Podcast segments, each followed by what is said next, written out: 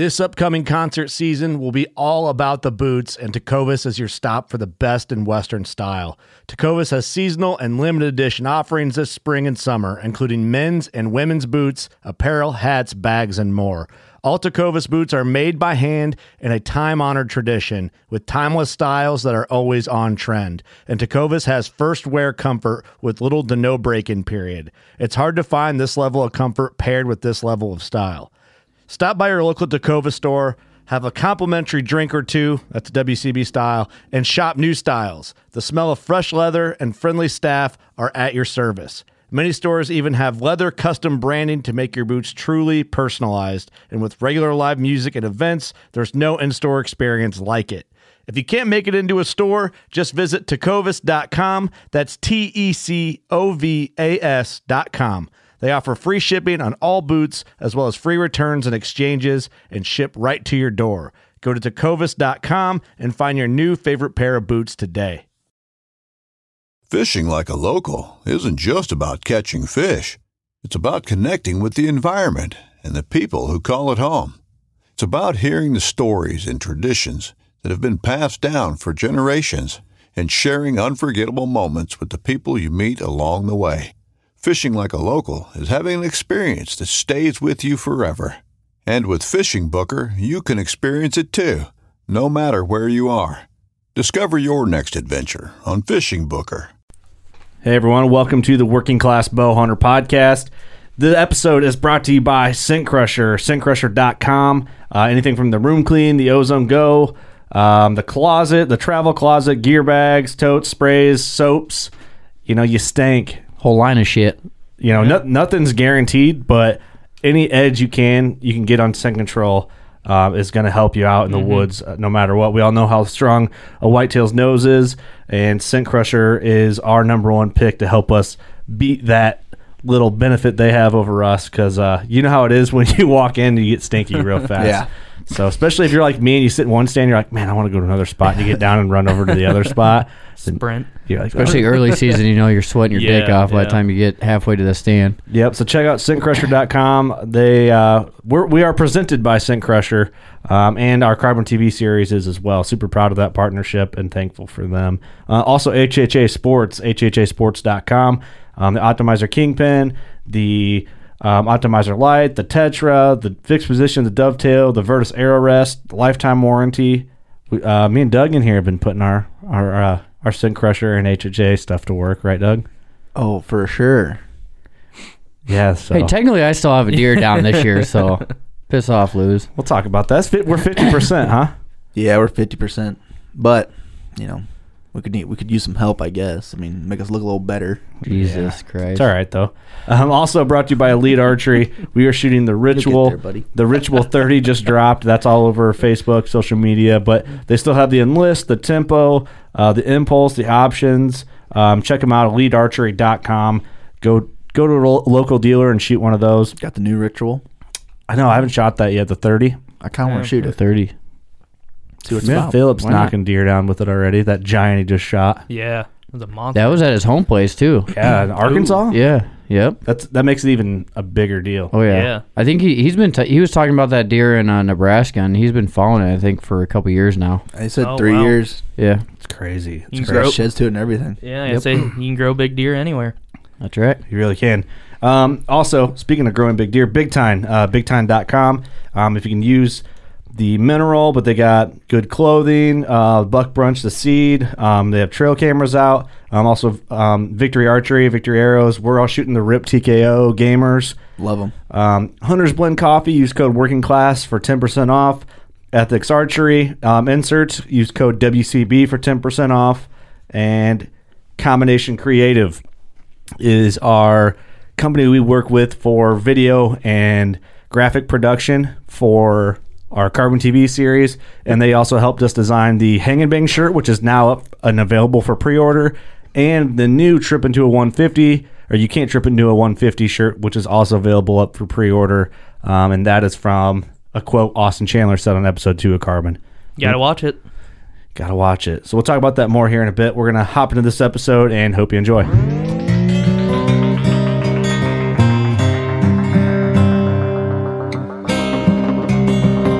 I'm Chase Rolfson with Rubline Marketing. This is Jeff Lindsay. This is Michael Pitt. Hey, everybody, it's John Dudley from Nock On TV. Hey, guys, this is Jared Scheffler from Whitetail Adrenaline. Hi, I'm Taylor Drury from Drury Outdoors. Hey, this is Nick Mundt from Bone Collector. Hey, this is Melissa Bachman. Working Class Bow Hunter. Working Class Bow Hunter. Working Class Bow Hunter Podcast. Working Class Bow Hunter Podcast. Working Class Bow Hunter. Working Class Bow Hunter. Working Class Bow Hunter. You're listening to the Working Class Bow Hunter. That's right. This is a podcast for Billy Joe Lunchbucket, the working man, just like me and you. My name's Travis T-Bone Turner from the Bone Collector. Thank you for tuning in. Nobody pushes the envelope like Working Class Bow Hunter. Hey, this is Jules McQueen, and you are listening to the Working Class Bow Hunter Podcast. It's really, really not that good. Good, good, good, good, good. Working Class. Working Class. Work, work, work, work, working Class, class. Work, working Class, class. Working Class Bow Welcome to the podcast, episode 251. Yeah, we're getting closer and closer to Steve's weight every week. Damn. Oh, shit. Jesus. Shots fired. Not even here to defend himself. right, right. Clint Casper is on the phone. He's not in studio. We wish he was, but what's up, Clint? Oh man, I wish I was in studio too, but I still got a buck tag in my pocket, so I probably uh I can't make that happen until that gets filled. But Yeah, I'll be man. Back, I'll be back soon. Don't Not that blame you there. Been a while. It's been too long, dude. Too long. Yeah, I know, man. Gosh, has been. I the last one was ah man, what August? I don't even July? remember, man. I don't either. I don't remember. It's been a long. long. Yeah, too Yeah, damn too- long. Too damn long. Well, let's get the let's do the veteran shout out real quick. Uh, let uh, our intern Tank cover that. Yeah, the uh, veteran shout out is Julian Loker. He is a sergeant in the Arm- Army National Guard, uh, transportation slash ammunition uh, division. It looks like. Uh, I heard he's a taxidermist, so he's right up our alley, man. A really good Right. taxidermist. yeah, yeah. He's someone I'd Oh, like to have in as a guest. Oh yeah. Good. Let's So, do it. Thank you for your service, Yeah. sir. We Yeah, appreciate sure. it. Thank you. If you, Absolutely. thanks. if you'd like to submit someone for a veteran shout out, go to workingclassbowhunter.com, hit the contact tab, and you'll see the form there. Um, so, uh, right now we have our latest episode released this week on Carbon TV. That's with Chip City. We talk about production and film work and a bunch of bullshit and just everything in between. Cover it all like we always do with Chip. Have a good time. Uh, my producer for Carbon, Jordan Johnson from Combination Creatives, on that with us. So check that out. If you go to, to the Carbon TV page on a desktop or through your regular browser, not the app, and go there and give us a 10 score rating and follow us on Carbon and screenshot it and send it to us. We'll send you some working class bow hunter stickers as a thank you for that. or right. if you rate us on iTunes and screenshot us your rating and what you wrote, send us that and we'll send you some working class bow hunter stickers as a thank you. Get you some stickers. Even if it was a bad rating, we could probably still send you stickers. I mean, Just some shit on them. there's there's a minimum rating. if someone's gonna give a bad rating, what I've been noticing a lot, this has happened a couple times lately. They'll give a bad rating, but they'll do it like either anonymously or like they won't discuss us like with like they could easily just be like, we had a couple people. Oh, for example, we had a perfect example. We had a guy say he was unfollowing our page because in the promo for the latest Carbon episode with Chip, we have the clip from Friday where he's like, "Bye, Felicia." Right. Because in the Yeah. episode, Chip's talking about a critter that took off. You have to watch the episode, and he says, "Bye, Felicia."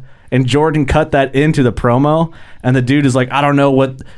I don't know how even how you word how California gangster OGs have anything to do with bow hunting. I'm choosing to unfollow this page. I'm like, okay, yeah, it's like you're just you fucking suck and you don't you're not any fun. So okay, see you Must be later. real fun at parties. Like it was, it's clearly a joke. Everyone's having a good time here, but uh, you're that one dude at the party who's mad because they don't have Natty Light. That would be you, That's man. me. That's me. That's I'm me. guy. So anyway, let's cut into it. Man, dude, what's been up? How much hunting have you done? Man, um, well, I was uh, I kicked off the year uh, bow hunting out west like I always do. I was in uh, Idaho, the frickin' Dust Bowl of America. For oh god, I was out there for 12 days chasing elk and muleys. Right after all those fires went through, so I mean it was that was that was pretty rough. That was 10, 10 or 11 tough days. Um, got into a couple really big bulls, but just visibility. I mean, it, it was just tough, tough glass and tough hunting, 100 degrees. Um, finished off in Montana, shot a really, really good goat. Got to hang out and hunt with uh, good buddy Brian Barney. Uh, was out there for the, for the entire trip with my buddy, with oh, oh well, our good buddy. I met my buddy Dan through Brian, but uh, yeah, man, always a good time hooking up with them guys. Love hunting Montana. It was fun to get into Idaho. Let's talk about that goat though, because you put it in perspective. I was, I was like, dude, that looked really big, and Brian said it was like the biggest goat he's seen on the ground. Put it in perspective for people who don't know antelope, how big that was, because you were saying like a certain amount of inches is like this big, and yours was so big. Yeah, so I mean, with goat, like, I mean, anyone that's listened to this podcast with me on it before, I mean, I'm not like I don't get caught up in the inches game, but with goats and sheep, like the difference between say an 80 inch and an 82 inch goat is like a 130 whitetail and a 150 whitetail. I mean, that's like that's a big two inches is a big deal. So- That's crazy. Yeah. Oh yeah, yeah, yeah. So to put into perspective, like last year's goat was seventy six and some odd inches. Like we'll, we'll we'll just round down. We'll say it was seventy six, and I'm pretty sure that's, I mean that's like right at or flirting with I think what you know like a booner is. I mean that's a that, that's a big goat. Like if you get in the seventies, that's a good one. If you get seventy five up, that's that's a damn good goat. That's the first antelope I ever killed was last year. So Brian and Dan was joking. They're like, "Ah, dude, you know, it's going to take a, it, you know, it could be a long time. Do you ever top that?" Blah blah blah. Well, then I end up getting on this goat this year, last day. I knew it was big, but it was it was uh, crazy tough stock, and I was just focused on getting in tight, which I really didn't get to get in that tight. Had to make a long shot, but I was just focused on getting this freaking tag punched, you know. So I knew he was big, but I really didn't honestly know how big he was till I got up to him. And Brian is like, dude, he's like, you smoked that goat, but he's like, do you honestly realize how big that that goat is? And I'm like, no, I'm like, I'm not gonna lie, not really. And he's like, dude, he's like, this this goat is like stupid big. And I'm like, really? He's like, uh, yeah. Well, him and Dan were watching him, like they watched me put the stock on through the spotters from like a mile and a half away. So they watched the whole thing unfold. So they got to pick this goat apart. Like, I mean, they already knew he was like going to be probably 80 plus inches before I ever even killed him. So they knew what was like kind of on the line. I'm honestly happy I didn't know he was really that big because when I got up to him, I'm like, oh shit. And Brian's like, yeah. He's like, dude, he's like, this thing is stupid big. And like in Montana, if you can get 80 or even even in that 81, 82, I mean, Montana holds some really good goats, but I mean, that's when you get up over 80, you're you're talking like gigantic goats. Mm-hmm. So you know, it was like it was kind of cool because I really didn't know how. I, I knew he was big, but I didn't realize he was that big till I got up to him. But so yeah, man, it was just kind of one of them deals where just you know a little bit of luck came together for me or whatever. But uh, yeah, started off out west, man, and uh, hoping to get back to Idaho here in another month and hunt the muley rut. It'll be cold as hell and freaking a foot and a half of snow, but really looking forward to doing that on public. Uh, whitetails, we started the 29, yeah, 29th of September. So, I mean, right now we're trying to get a bunch of crops off dad and I. So, I mean, between kids and football and farming, I mean, I'm still getting in the woods probably three, four nights a week. So, I mean, you know, I've still been pounding it pretty good. Uh, had a couple nice bucks in front of me that I've let walk. Had my main target buck underneath me for like 20 minutes a couple nights ago. It was just too dark. Damn. yeah, he got in there at like 710 and Ooh. I mm. was I was just getting ready to let my bow down, and I heard the deer coming, and I, I but in my head. I'm just like, "Yup, this is him." And I have not seen this fucking daylight yet up to this point, but for some odd reason I just had that feeling and pulled the binoculars, the binos up, dude, and he's coming, and I'm like, "It's gonna be too dark by the time he gets here." And sure as shit, you know, it was, but that buck fed on acorns underneath me till almost 740. I mean, he was within. he was at 13, no, 16, yard- six. I think it was 16 yards was the closest. The furthest he was was 35. So I mean, this dude was in the wheelhouse for 25 minutes. No clue I'm there. 740 rolls around and I'm like, I have got to go. I'm like, I, I like, like, I mean, so I bark at him twice. Like I'm just like, you know, ruff, ruff. just just like just like that. like a Shih He Tzu. literally he literally looks up at me, kind of tilts his head to the side, and like flickers his tail and goes right back to eating acorns. And I'm like, you got to be fucking kidding me. So so I turn my I like I cut my hand and I, I bark again like real loud three times now.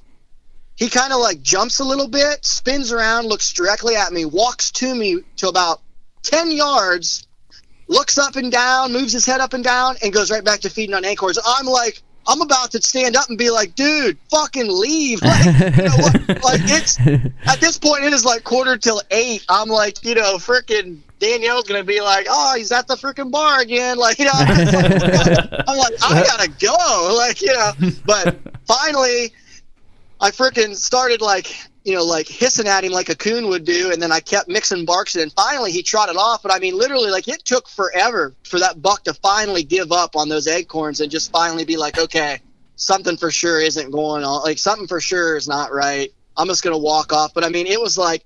It was everything I had, not to just like I was about to just yell at him and be like, "Okay, I'm just gonna start talking to him." until, he, until he leaves. Come back tomorrow Oh, in the daylight. dude. Fuck.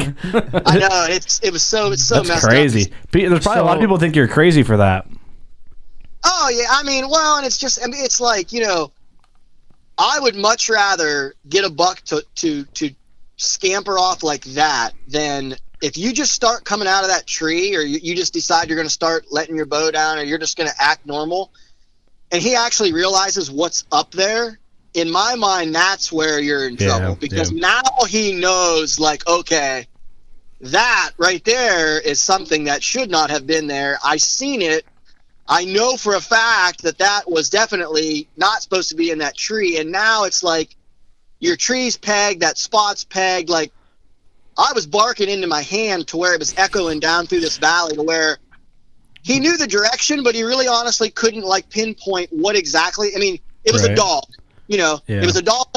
He's he's heard millions of dogs bark over the years i'm sure. So it's like it was one of them deals where it's like finally he had had enough but he really didn't even run away. He just kind of like scampered off about 10 yards and then started a slow steady walk directly away from me i i waited till i could not hear him at all anymore and then i never turned the light on just took my time got out of my tree got my shit and you know got out of there but i mean Right. I've seen You know- too that like Bill Winke will do that too. He'll have people come Oh, in yeah. and start a chainsaw off in the distance Oh, or do a coyote howl or Yep. and uh, one of my buddies Dana Pace, he's got I remember him getting me sending me Snapchats of his son coming to pick him up like on the county road and there'd be a Oh, bunch yeah. of deer out there and you can hear his son going oh yeah like to scare all the deer off because they're used to that shit, you know. Well, they hear it. They hear it every night. yeah, Oh, yeah. Or a dog barking or whatever. dogs. It's just like if they smell a coyote track, like me and Tank have been Nope. watching some of these videos. They don't care if they smell a coyote Nope. track. That shit's that's normal Nope. shit. Um, Nope. So what I'm gonna do, I'll hit you with a few questions of my own, and we're, what we're gonna do, we're gonna dive into this rut hunting, um, hunting the rut, hunting the pre-rut, and then we'll kind of Yep. we'll go from there. Um, and we have a lot of Instagram questions and some Facebook questions that are gonna take up a lot of time, so I want to chisel through some of those. Um, something I know you've killed some of your biggest deer early October, Clint, and I know I'm starting to learn too is what I think there's a lot of big time iconic whitetail hunters in our in our industry and and and our passion to where everyone has a different tactic and everyone is kind of like specific in their own um the, the things that they do. And something that like i'm trying to be better at too um, especially lately and i think that everyone in our industry anyone that's interested in learning more um, about hunting uh, which i think most people who listen to podcasts are in that realm i think we need to quit judging people for like well he thinks this that's wrong and he thinks this that's wrong because i do this. But i think guys should be like well this guy just hunts this way and he finds success that way and this guy hunts this way and he finds success that way so like nothing ever is the final word because how bill sure. how bill winke hunts the rut or how the Drurys hunt the rut is going to be different than you how, know I hunt, how I'm gonna hunt the rut. yeah, how you hunt the rut, how like Dan, Dan Infalt will hunt the rut, how some of these other big time guys, a lot of guys I consider underground that aren't. Um, aren't like in the main mainstream. Um, I say you're in that category, Clint. Um, I just think everyone has different tactics that work for themselves. But also, like if you watch a Drury now, it just seems like they're they're mostly box blind hunters now. Yep. Absolutely. And so, I like Bill Winke too, it's like not not not exclusively, but a lot of it's like box blind food plot hunting, which is Yep, cool, abs- and but it's not always relatable. Right. Absolutely. And, Um, you know, it's it's funny you it's funny you brought that up because I had a conversation not that long ago with a guy who's really good uh, mutual friends with Mark and Terry, and you know they changed their philosophy to food plot and box blind hunting a few years ago, mainly because they felt that on their farms they didn't need to go in and pressure the interior and hunt the timber. Instead of all day hunts they were hunting basically food and transition areas early and then food and transition late and kind of leaving the bedding in the timber for pretty much the deer to just kind of chill out. And that scenario on their farms the success went through the roof because they don't have to step foot in bedding. They don't need to go down in the timber. Those those those deer don't get pressured outside of their own pressure. So Yeah, they are coming to feed the does are coming to feed the bucks are coming to the does. That strategy honestly is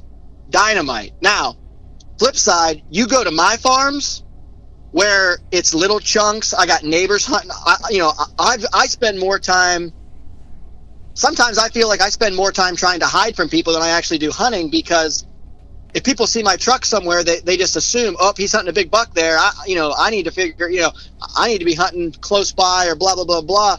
If you try that tactic with my farms, which are pressured, smaller, uh, not near the buck to doe ratio, you will literally never punch a big buck tag. I mean, maybe once every ten years with that tactic of just hunting food plots and just hunting field edges right. that that is not going to produce results for me. But two totally different Scenarios. styles Yeah. and So- scenarios. Let me ask you this, Clint, because I see uh, that is if you have the situations with properties how they have. Yeah, that's almost like a no-brainer. Of course, that's going to Oh, work. yeah. Like the deer aren't Yep. feeling that that pressure. No, Um, no, not at all. we were watching some videos with uh, Cody D'Acquisto from XOP, Yep. and he was saying how that I love that guy's style and his theories and Yep. like his his hunting tactics, where Yep. he's not scared to tromp around in the woods a little bit and find Nope. the most recent sign and get on that recent sign. Is that something you do as well, or and that and including that? Do you hunt mornings in October too? Uh, the two questions in one. It's funny you bring up Cody D'Acquisto because his dad, back when he was with Lone Wolf, because I mean he's pretty much the originator of you know Lone Wolf, Wolf. And, and back Yeah, back when he is oh yeah, that dude. When I first met him, it was at I believe it would have been oh god I don't even know what year, but he was at the Deer and Turkey Expo in Ohio with Lone Wolf stands, and uh, that dude, his philosophy of hunting big bucks, honestly, is part of my foundation for what I do. And the reason for it is because a lot of his philosophies, to me, make a ton of sense. Like, uh, the the main when I hear his name, the first thing that comes to mind is buck bedding areas. His philosophy is that a buck beds in a spot that if you kick him out of that spot, the spot did its job. That buck will come back to that spot because that spot allowed him to not be killed, to either hear you, smell you, or see you, get the hell out without getting killed. He will return back because that spot allows him to stay alive. Dude, I'm telling you right now, I don't know how many times I've went in tight to a buck, busted him out, and came back a day or two later and either seen him, shot at him, killed him, had an encounter, whatever the case may be. I follow that dude, man, hard. That that guy's aggressive tactics in October, in the right scenario. If I think I can get in on a buck and it's October 15th and it's going to be morning, dude, I'm going in. I mean, I because the way I look at it on my farms, when a buck is making a mistake, I've got to capitalize. I don't give a shit what time of the year, morning, evening, noon, whatever. Because on my properties, that buck will, he's not going to be there forever. I mean, he might be there right now, but in a week from now, dude, there could be a neighbor that that's pressuring uh, the neighboring farm that that makes that deer uncomfortable, and he he completely leaves the area, or the farmer down the road cuts the bean field. Now all the deer are over there. I mean, so his his aggressive style is honestly why I've sort of molded my hunting kind of into the way it is, is. Is a lot of his theories make sense to me because of the the, the farms I hunt, the style I hunt. Um, I've always thought he is one of the greatest, if not the greatest, big buck hunter out there, bar none. Period, bar none. Yeah, that's incredible. I love, you know, if because I think most people would think that if you jump a buck from his bed, you're never going to Oh, see him gone. again. Oh, yeah, he's gone. He's- oh, and that's and dude, that that cannot be further from the truth.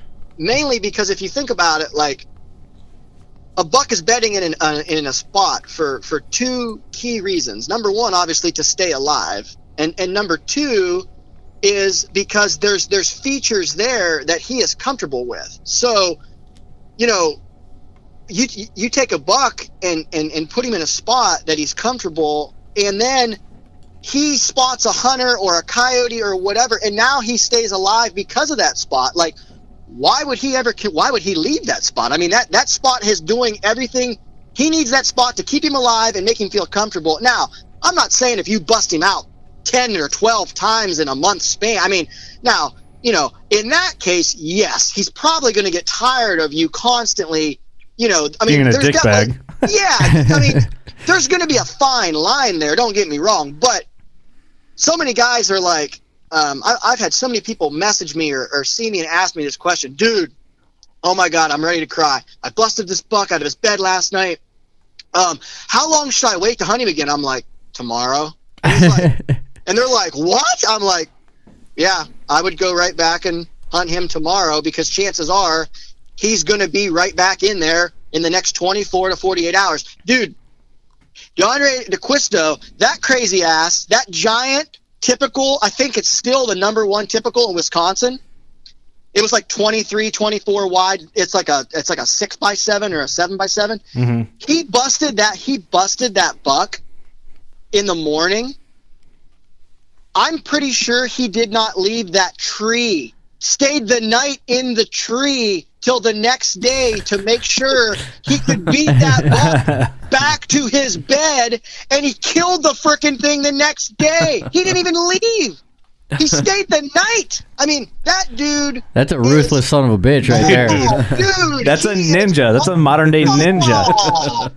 That's what I'm saying. And and people like, uh, I can't even remember. I think it's, I think it's for deer and deer hunting. I'm doing a whole article about debunk. It's it's called debunking buck beds, and basically the entire article I'm talking about why and how we've all developed this concept that if you bust a, bu- a buck out of his bed, he's gone, and how far from the truth that really honestly is. I mean, Yeah, the whole it article makes is perfect based. sense though. Oh yeah, I mean like. Uh, let me ask you this too, man. Speaking of the whole buck beds thing, because that's like a big, big, big, big topic right now. Everyone's talking about bedding and how to Oh, hunt yeah. bedding and transition areas and all this, and people Yep. are getting really technical. And I feel like I've said in the last few podcasts, it's almost too technical, and people need to simplify Yeah. things a bit because Yep. it, it. I think really a simplified hunting plan is the best hunting plan. Um, Yep. And I don't know if you agree with that or if you do think that getting more technical is better. Sometimes it calls for it, but I think in general, simple hunting tactics are the most effective. Oh, I agree. I agree 100%. My my tactics um, are about as simple. Well, I'll just be flat out honest, and and this this will blow a ton of dudes' freaking minds what I'm about to say, but I never call, and I never use scents. And I know right now everyone's like, "What? Oh, oh, heart attack! Ah, what? No!" Hold on. yeah, I, I, I mean, I You don't use Um, the slime. Click. You don't use. I've You don't use the I've- rub slime. no, no. I, I, I mean, back in the day. No, no. I used to fiddle fart around. Um, have I called some bucks in? Yeah, I have. Have I got some deer to come into a drag rag or come into a little scent wick hanging from a tree limb? Yeah, I have. But in my mind, this is how I view hunting uh, whitetails and specifically mature bucks because that's that's honestly what I'm looking for every year is the most mature buck I've got on my farms. That's the buck I want to match wits with. And my philosophy is as simple as it possibly can get. And here it is. I want to be part of the deer herd. Period. I do not want to go against the grain. I want deer to honestly just think that there's another deer around. So, you know, I'm not up in a tree banging and clanging my horns together all the time. Why? Because in all my years of hunting, I've literally heard two legit buck fights. Two. Two. So, in my opinion, when I'm hunting a big buck, the chances of me rattling that buck in are slim to none because he honestly probably doesn't even hardly hear any real buck fights throughout the year. Now, not saying that you can't hit your horns together and call a big buck in because in the right scenario, a buck that's all hot, he might hear that and say, "Oh hell no, I'm coming in to check it out." So I'm not Fucking you know- pussies, I'll show you. yeah, yeah, exactly. I mean, I'm not saying you're never going to do it, but for me, my philosophy is I want to be a deer, period. And I want funnels or um, I want structure. I want something to make a deer walk by me. I'm not trying to force or, I mean, all of us dudes, we have adrenaline, testosterone running through us. We want to make something happen. I'm going to fucking make a buck come in. No, not really. Actually, what you're going to do is you're going to scare the shit out of everything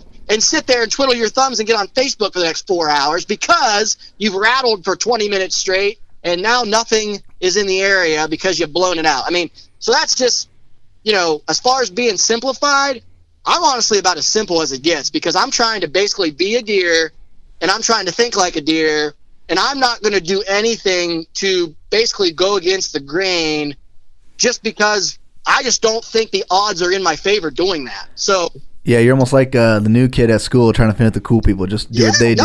dude, just I'm hang just- out. do nothing I'm crazy. Just, I'm, I'm just trying to hang out. I mean, I'm literally trying to be part of the deer herd. Like, I just want to blend in. I want to be in a tree. They they have no clue I'm there. Hopefully, they don't smell me. I mean, I'm I'm just trying to hang out with the deer, and to the point where they just walk around and they have no idea I'm even there. You're So- trying to be a goddamn ninja, is what you're doing. Well, I mean, I'm basically trying to be Steve. I'm trying to be a badass. That's what I'm trying.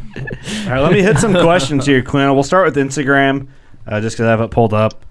Um, let's do. Some of these are a lot of joke questions, and some I don't fully understand, so I'm going to skip them. gotcha. um, like I don't like that. I don't know. People are fucking with you or something. I don't know. Um, at what point during pre-rut rut should you transition to all-day sits? Nick McAdams asked that question. all day sits. I'm a big fan. I, I love I love to jump in a good funnel or saddle or a, a, and maybe it's a, a log road along the side of a hill. You know, somewhere where deer are going to naturally funnel into. Um, I love to hunt that ten to two. I really like that period. So the minute that I'm seeing bucks kind of transition from that seeking phase into chasing to where they're going from looking for does to chasing does, the minute I start seeing that take place, all day hunts will now continue. Or, or, or well, I should say they will start and they're going to continue from that point on until I feel like the rut is completely done. So, like this year, you know, here come around another couple days into that Halloween span. I'm telling you, with that moon phase, you're going to be seeing a shitload of seeking and chasing starting like from now, you know, anytime now till Halloween. The minute I start seeing that, um, especially with with more mature deer, because here's the thing too, and this this this kind of spins off that question. Everybody right now thinks, "Oh my God, ruts in! I'm seeing I'm seeing bucks out! I'm seeing daytime movement." No, actually, what you're seeing is you're seeing daytime movement from bucks because of the, the colder weather pattern. Um, we've had really good. Uh, we had a really good moon phase right in the middle of October, which helped helped out dramatically. Also, every year these little bucks, two, three year olds, year and a halves, the minute the weather starts to change, the minute you start into October, they're all puffed up. they're ready to go because they think the show is about to begin, even though it's it's it's it's weeks out. But you've got all these little bucks running around with little man syndrome. I mean, they're running around Yeah. and they were like, "I'm about to whoop some ass." I'm telling you, I'm ready to breed does, and that's all fine and dandy. But you cannot base, or at least I do not base, what I'm doing off of seeing that. When I start to see mature bucks seeking, mature bucks chasing, mature bucks breeding, when I I am basing that right there off of what I'm doing. So the minute I start seeing good mature bucks chasing and seeking, right now we're going to start hunting all day. At that point in time, the slip's going to get put in at work. See you guys in two weeks or until I kill my buck. Adios, amigos. Have fun building roads. Here's uh, the next question. Uh, let me see. Joe asks, other than the rut, when is your favorite time and tactic to putting a big buck on the ground? We got a we got quite a few questions, so we might want to. early and late, early season, late season, mainly because, in my opinion, big bucks can be patterned if if you want to put the work in and you, you play the game smart. Um, contrary to what a lot of people think, uh, big bucks are lazy. They really are. And I mean, a lot of them, you know, they're on a strict feed to bed pattern. They don't like pissing with other deer. I mean, if you can figure out what they're doing and where they're going and how they're getting there and hunt those deer smart, especially early and late, late season, especially after that rut, that post rut phase, they've got to put on weight. They got to put back calories. I mean, those deer have to feed. Like, there's no, you know, they can't just hit a button and say, well, I'm just going to go into mute phase. They might have just lost 30 pounds in November. Like, if they want to survive a cold winter, which, you know, it's not like they know whether the, the winter is going to be bad or not. I mean, that's just in, embedded in their brain. They've got to feed, they've got to put back that weight, they got to get those calories back. So, for me, early and late. I mean, the rut's great, don't get me wrong, but if I'm hunting a specific buck in the rut, I have no clue what he's doing. There is no way you're going to keep tabs on what that deer is doing. Early and late, I can kind of manipulate or Yeah. keep up with what that buck's doing. And that's why those two times, in my opinion, are the most deadly for a specific buck. Like it. I like it. Uh, Dickman Hunts asks, and we kind of covered this, but I just want to hear you uh, answer it. Do you ever use scents? If so, what kind? No, I do not. Okay, I thought that was your answer. No. no. Next question. I don't. Uh, I mean, just just based off the fact that, in my opinion, I- I have yet to ever smell a scent of any kind that replicates in my head what an actual doe smells like in heat or what a rutted up buck smells like. Now, are there scents that, in my opinion, are semi close? I would say so, but here's the deal. If I can tell there's a difference, a deer's nose is 967 times more powerful than mine, that son of a bitch is for sure going to know the difference. So, That's a fact. so in my, you know, th- there again, I'm I'm I'm going to go back to the simplified version of hunting big bucks. To me, it's an alarm that screams something's not right versus oh hey, this is a deer. I'm trying to be a deer. I don't want to raise an eyebrow.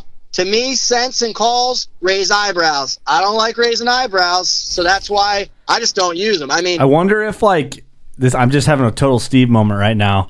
But like you raise an eyebrow, I wonder if like store bought scents smell like a stripper to like the everyday deer, like like how some whore's been through here. you know what I mean? They're like, ugh, gross, whores. Goddamn Tammy was through here again. Fucking Tammy, goddamn it. here's here's the other thing too. with scent. Cinnamon, come on down. yeah. Here's the other thing too that I don't think a lot of people think about this, but I grew up on a um, on, on a dairy farm, so uh, my whole entire life I've been around heifers and cows that either were in heat, were going to come in heat, needed bred, were bred. Okay, when that cow is coming into heat, or let's say it's a, it's a heifer, the first time she comes into heat, she's got a distinct smell. Okay, but but it is not this overwhelming smell that just encompasses the entire farm, the entire barn. Like if you're around her, yes, you could smell it. But if you're, let's say, you're seven stalls down milking another cow, you're not going to smell that. People, people will dump 77 ounces of Tink 69 on the ground and say, I don't understand. I don't understand why aren't can there hear 'em running now. Yeah. Why why are there not bucks from Iowa coming to this spot in Ohio that smell the shit? Well, Well, you can't I'm cross sorry, a river. but- yeah, well, it's just like I mean, you know, Big buck on the on the pitcher. yeah, I mean, in in my mind, I also think we've ruined scents to begin with because of how we use them. I mean, people people think if I spray this whole can of buck bomb, there's sure to be a giant come by. Not really. Actually, actually, all you've done is if a big buck does smell this wave of shit that you've sprayed in the air, he's going to be like, wait a minute, wait a second. Now, I mean, no real doe in heat is going to smell like that. Like 77 whores lined up down the road. I mean, just not. To me, it's not natural. There again, it's not. You are not blending in with the deer herd. You're you're Right. you're showing you're showing them that something is out of place. I don't like doing that. So For sure. therefore, no scents for Clint. Okay, a lot of these questions are uh, we're kind of answering them as we go, which is cool because I think within that and your uh, all day sits, uh, like getting a little more aggressive for the rut, we've answered about ten questions inside of all that conversation, which is awesome. Um, Tanner asks, "I'm from Northeast Ohio. Do you prefer stand or blind when hunting at home?" I'm stands all the way, um, based off of just one factor, and it's mainly preference. In a tree, I can see basically 360. Um, I personally like to be above and be able to, um, and this goes back to me doing so much Western hunting. I love using my glass. Um, I'm not saying one tactic is better than the other because, hey, look at Lakosky's and Drury's. They kill everything out of box. I mean, box blinds are deadly. Ground blinds are deadly. I just honestly, I like being able to see. I like being above. I like being able to use my glass. I love tree stands. I would say 99% of my whitetail hunting is out of a tree stand. Probably, honestly, 99.9. Yeah, Very I'm, I would I'm the same Yeah, way. I would agree with that. Yep. Hundred for percent. J- uh, for Jackson, my oldest son, ground blinds dude, absolutely. He's seven. He moves. He fidgets. He farts. He he he freaking. I mean, you know, he's a kid. Ground blinds, box blinds, can't beat him. I mean, so different scenarios, you know. But for me personally, nah, I'm I'm tree stands all the way. I I just I like being able to see, and during the rut, I think where a lot of guys fall off the map with the rut is they don't like keeping up with what the deer are doing. I like being able to see as far as possible in the rut because, prime example, if the saddle half a mile away is constantly producing deer coming up and over it all day long, and I'm sitting over here only seeing a handful of deer, the, the flashing green light's going to go off in my head of, hey, get your ass there either now or tomorrow you need to be there. So I love, Yeah. I love I love the visibility in the rut. I mean I think I think in blind, seeing what the deer Yeah, I mean it's just in a blind you, you need to keep it dark. So a lot of times you've only got one little hole open. Mhm. Well, you're only looking at basically about 15% of what's around you. So Mhm. for me, I just I just don't that it's hard for me to sit in blinds. It really is. I mean, Me, just I, I, dude, I am not gonna lie. When I have kids, yeah, I'll absolutely be all over that. But right. I At hate this ground point, blinds, no, man. yeah. I hate oh, them no, right I'm now. the same way. I'm the same way. So Um, now, Clint, let me ask you this: like, are you the type of person to go in the tree stand a couple hours early, or wait till first light so you can kind of see what's going on as you're going in, or do you have a tactic there? Uh, I mean, if uh, a lot of that's situational. Like personally, I like getting in early. Um, if I do bump a deer, I feel like whenever it's pitch black, I, I feel like there's a less of a chance of them freaking out. Just from my experience, they scamper off, they don't blow. But I will say, um, two uh, not two years, it'd been uh, three years ago. Killed a really good buck smack dab in the middle of the rut, and I I went in late purposely because I wanted to see what the sign looked like walking in to this one stand. As I was walking into this one stand, I carried a climber with me just in case I saw something that basically caught my attention, and I did. About a hundred yards away from where I had this stand, there was a shitload of fresh rubs and scrapes along this little uh, logging road that went down to this creek crossing. It was hot. And it was hot right now. Like this had all taken place within the last 24 hours. I found a tree, climbed up. Six hours later, at like one o'clock in the afternoon, I killed a good buck. And honestly, that buck would have never. I would have seen that buck from the other stand. That buck would have never have got an arrow in him from where I would have been if I wouldn't have done what I did. So in that scenario, um, it paid off to go in late and actually basically scout while I was heading in to hunt.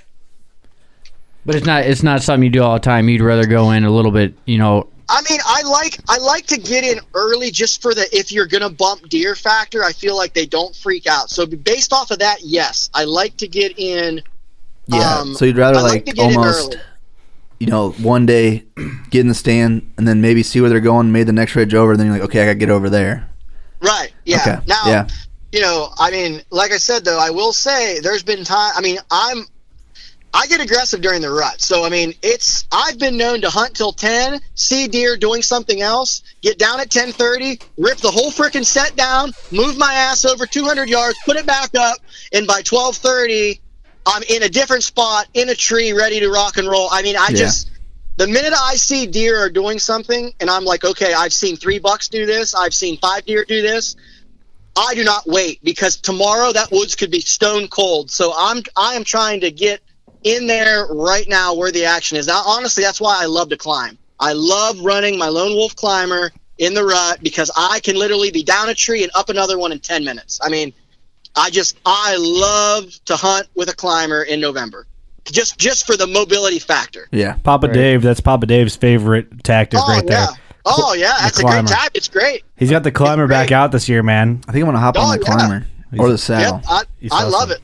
Um, let's see. Um, let's hop to Facebook now. We got most of those questions have been answered already. On uh, we we answered a lot in one, which is kind of cool. Like just in, within conversation. Um, so some of these on Facebook are more detailed. Let me uh, let me find one here. Um, well, I'll just I'll just chip through them. Hogan Smith asks, I hunt 80 acres, mainly bedding, CRP, and cedars. Um, I do have a half acre food plot of oats, clovers, and greens. Bunch of does on the property, but the one house across the road has two dogs that consistently chase deer. I've showed the guy pics, but not a whole lot. Not not a whole lot I can do. What type of strategies would you use to hunt this with dog issues that aren't ever really going to go away? Would you hunt it as normal or change something up besides find somewhere else to hunt? That's a tough question. That's a weird question. in- a in- unique in- one. in my in my opinion and, and i've battled dogs before um, chances are because of the dogs you're not going to have a ton of deer in that food plot in daylight mainly because of the security factor of they're going to be worried of being spotted perhaps by the dogs in daylight so i feel like I feel like if I'm on that property, if I'm on that piece, what I'm going to do is Kill the dogs and bury them with an excavator on the back 40. Oh well, my I was god. going to say, I'm just kidding. say- I'm just kidding, everyone. Jesus Christ. I was gonna, I was gonna say, well, What dog? We could put, we could put, I'm we kidding. Could soak dog, we could soak dog food in WD forty and go with that. Okay, easy. No, no, All right, we're no, I'm just kidding. I'm kidding. Yeah, totally, totally kidding. Hey, No, I'm a dog lover. Uh, okay. The dog thing is a real issue. Like I said, I've battled it. So I'm going to say this: I think you need to go into the timber, uh, especially during the rut.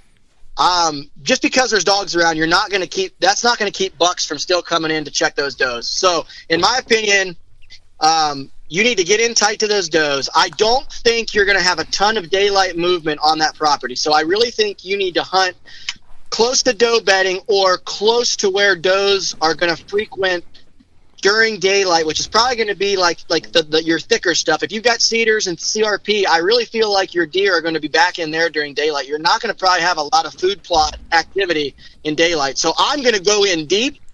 I'm probably going to get aggressive as far as getting in tight to those does.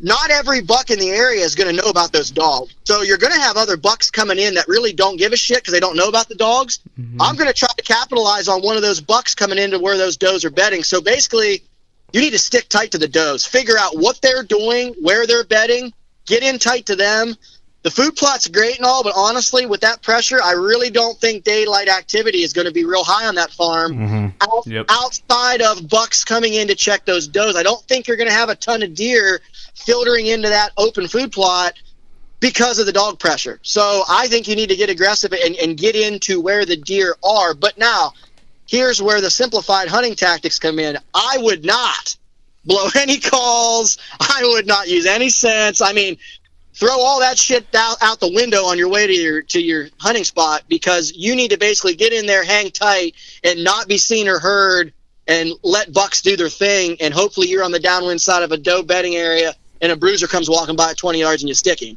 That would be mm-hmm. how I'd hunt that place. I, I would I would not rely upon anything other than basically structure and doe bedding area to dictate where I'm going to hunt. That's that's what I would base it both off of. I mean, a good funnel between two doe bedding areas, or a good thicket in between bedding areas, or or a, a good bedding area in general. That's where I'm going to put my money on that piece of property for sure. I think that's super solid advice. Hogan Smith, let us know how that plays out, man. Hopefully that yeah, man. helps Good you. luck, dude. Good luck. Brandon Chase asks Clint, were you in as much shock as the rest of the world when finding out Steve shot a buck? Nope, I had I had nothing but confidence. I mean, he paid me big money to drive out there, put an arrow in that buck.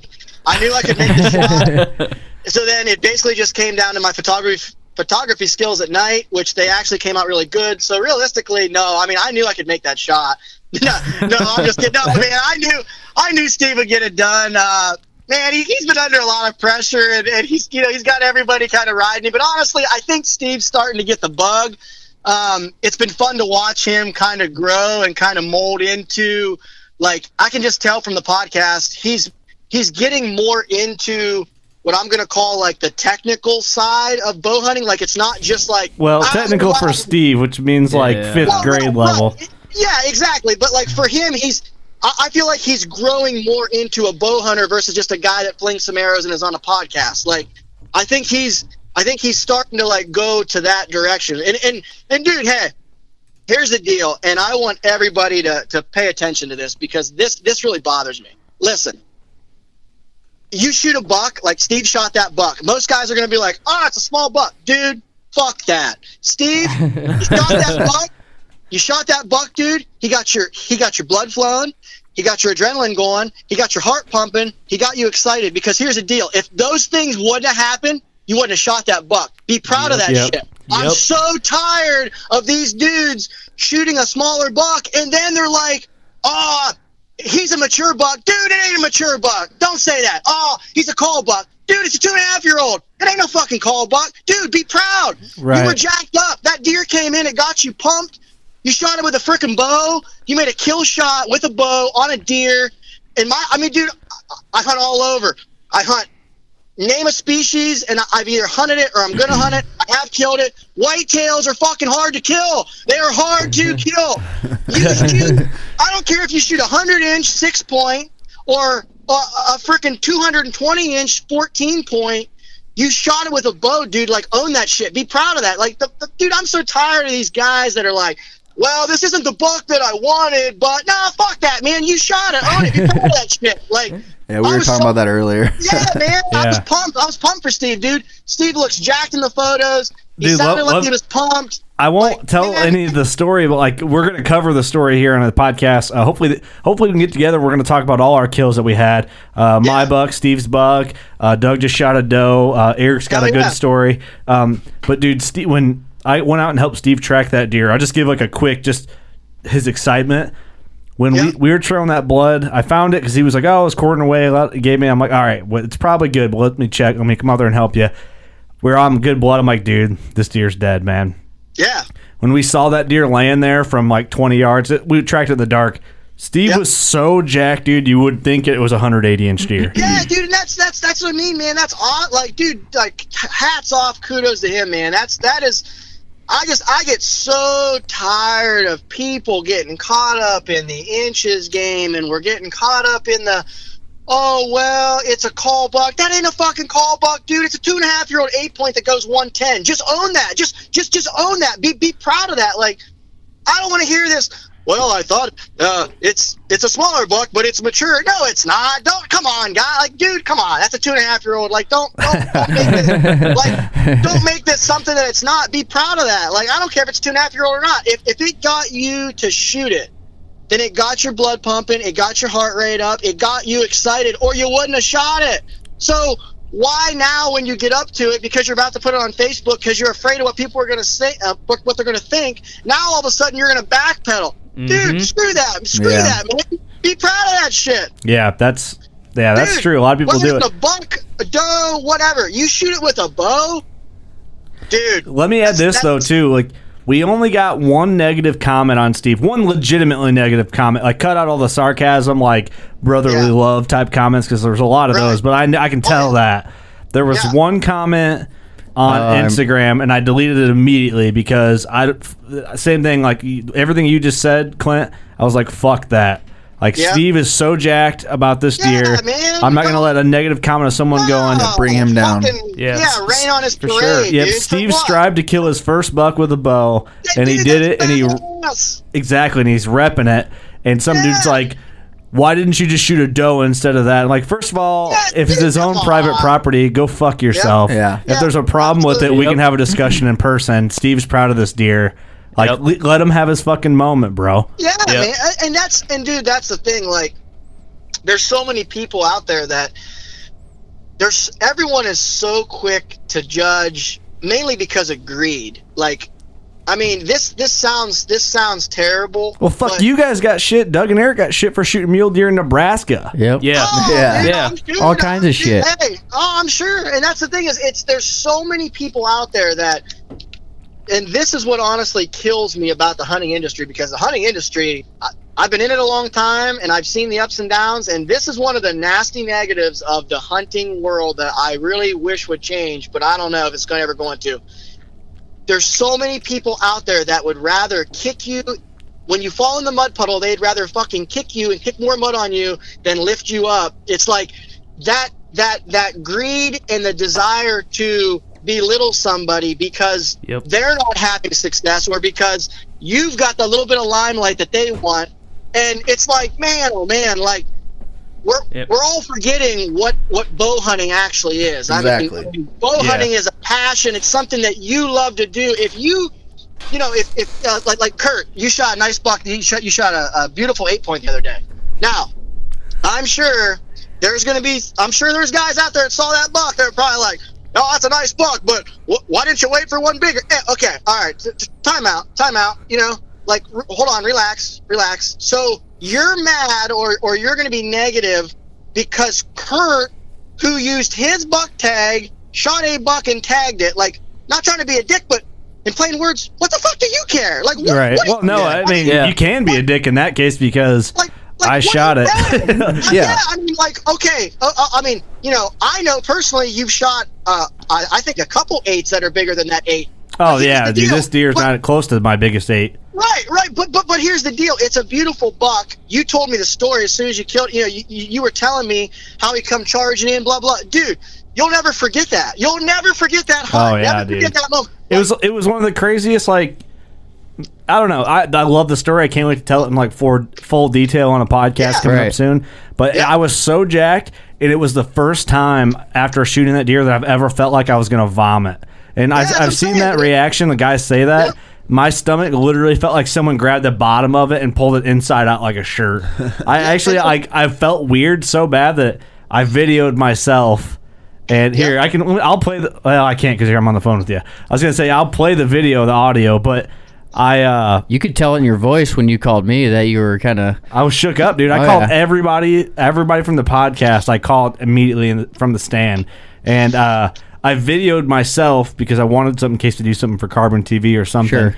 And I'm like, I I don't know if you can tell in the video, but you can tell my voice. Like I felt sick. And I've never Yep. felt. I've killed some. You know, I've killed clean eight pointers with a lot more inches on them than this deer, Yeah. and I Yeah. haven't got that sick. And I don't know what it was. It's weird how some I don't know Yep. how it works out. I got so jacked, and I watched him fall in front of me, and it was like the craziest thing. And he he's a high 130s eight, I think, mid 130s Oh, eight yeah, pointer. all day. And I'm I'm I'm the eight point king. You are. But Oh yeah, dude, you've got some stud eights, and I mean he's a stud. No, I mean, dude, you get an eight. I mean, for all the inches guys out there that that that you know get the rocks off on the inches game, like I get it. You get an eight to go 125, 130 plus. That's a big eight. I don't give a shit what anybody says. That's a big eight. yeah, there's I only mean, three times to measure. Yeah, you've got three times the measure, so you better have good beams. You better have good mass. You better have some width, because if not, you ain't touching Pope and Young or 130 with an eight point. Period. So Right. Yep. you know, but yeah. Anyway, not not not to get us off the, the rut topic on the No, rant, yeah. but I just want to I just wanted to, to once again bring that to like the centerfold of. No, I of, think that's you know, important, man. I think especially, Yeah. and Yeah. what I love is like the biggest guys in our industry is Bone Collector, and Bone Collector is hitting that really hard too. Yeah. And what I noticed was one of the first people to like Steve's photo was M- Waddell. Really? Yeah. Was one of the was one of the first people to hop on and like that photo, and I knew because he's been posting photos like, Yep. don't deer shame, like shoot what makes you happy, Yeah, because each individual. And the thing No, is, like, it's private property. Like, someone Yeah. in Southern Illinois, That doesn't they're like, you. "Why'd you shoot a mid 130s eight? I'm like, Yeah. well, who first of all, fuck off. Right. Like, Yeah. if it was public ground, maybe because if you went in the same public ground, be like, oh man, that's. Well, he could have passed. Well, yeah, maybe I could have, but even then, too. But it's on Oh. my private property that I'm hunting. Yeah. Like, what does it affect those people whatsoever? Nothing. To, Yeah. And the thing is, too, is I think I'm kind of like I went to there. I hit a point in my hunting where I'm like, it's got to be this big or bigger to shoot it. Now Yeah. I'm like, it's got to be yeah, a certain caliber. Like I'm not gonna shoot like a real young deer, but Yeah. like my buck came in hot. If that gets me that jacked up.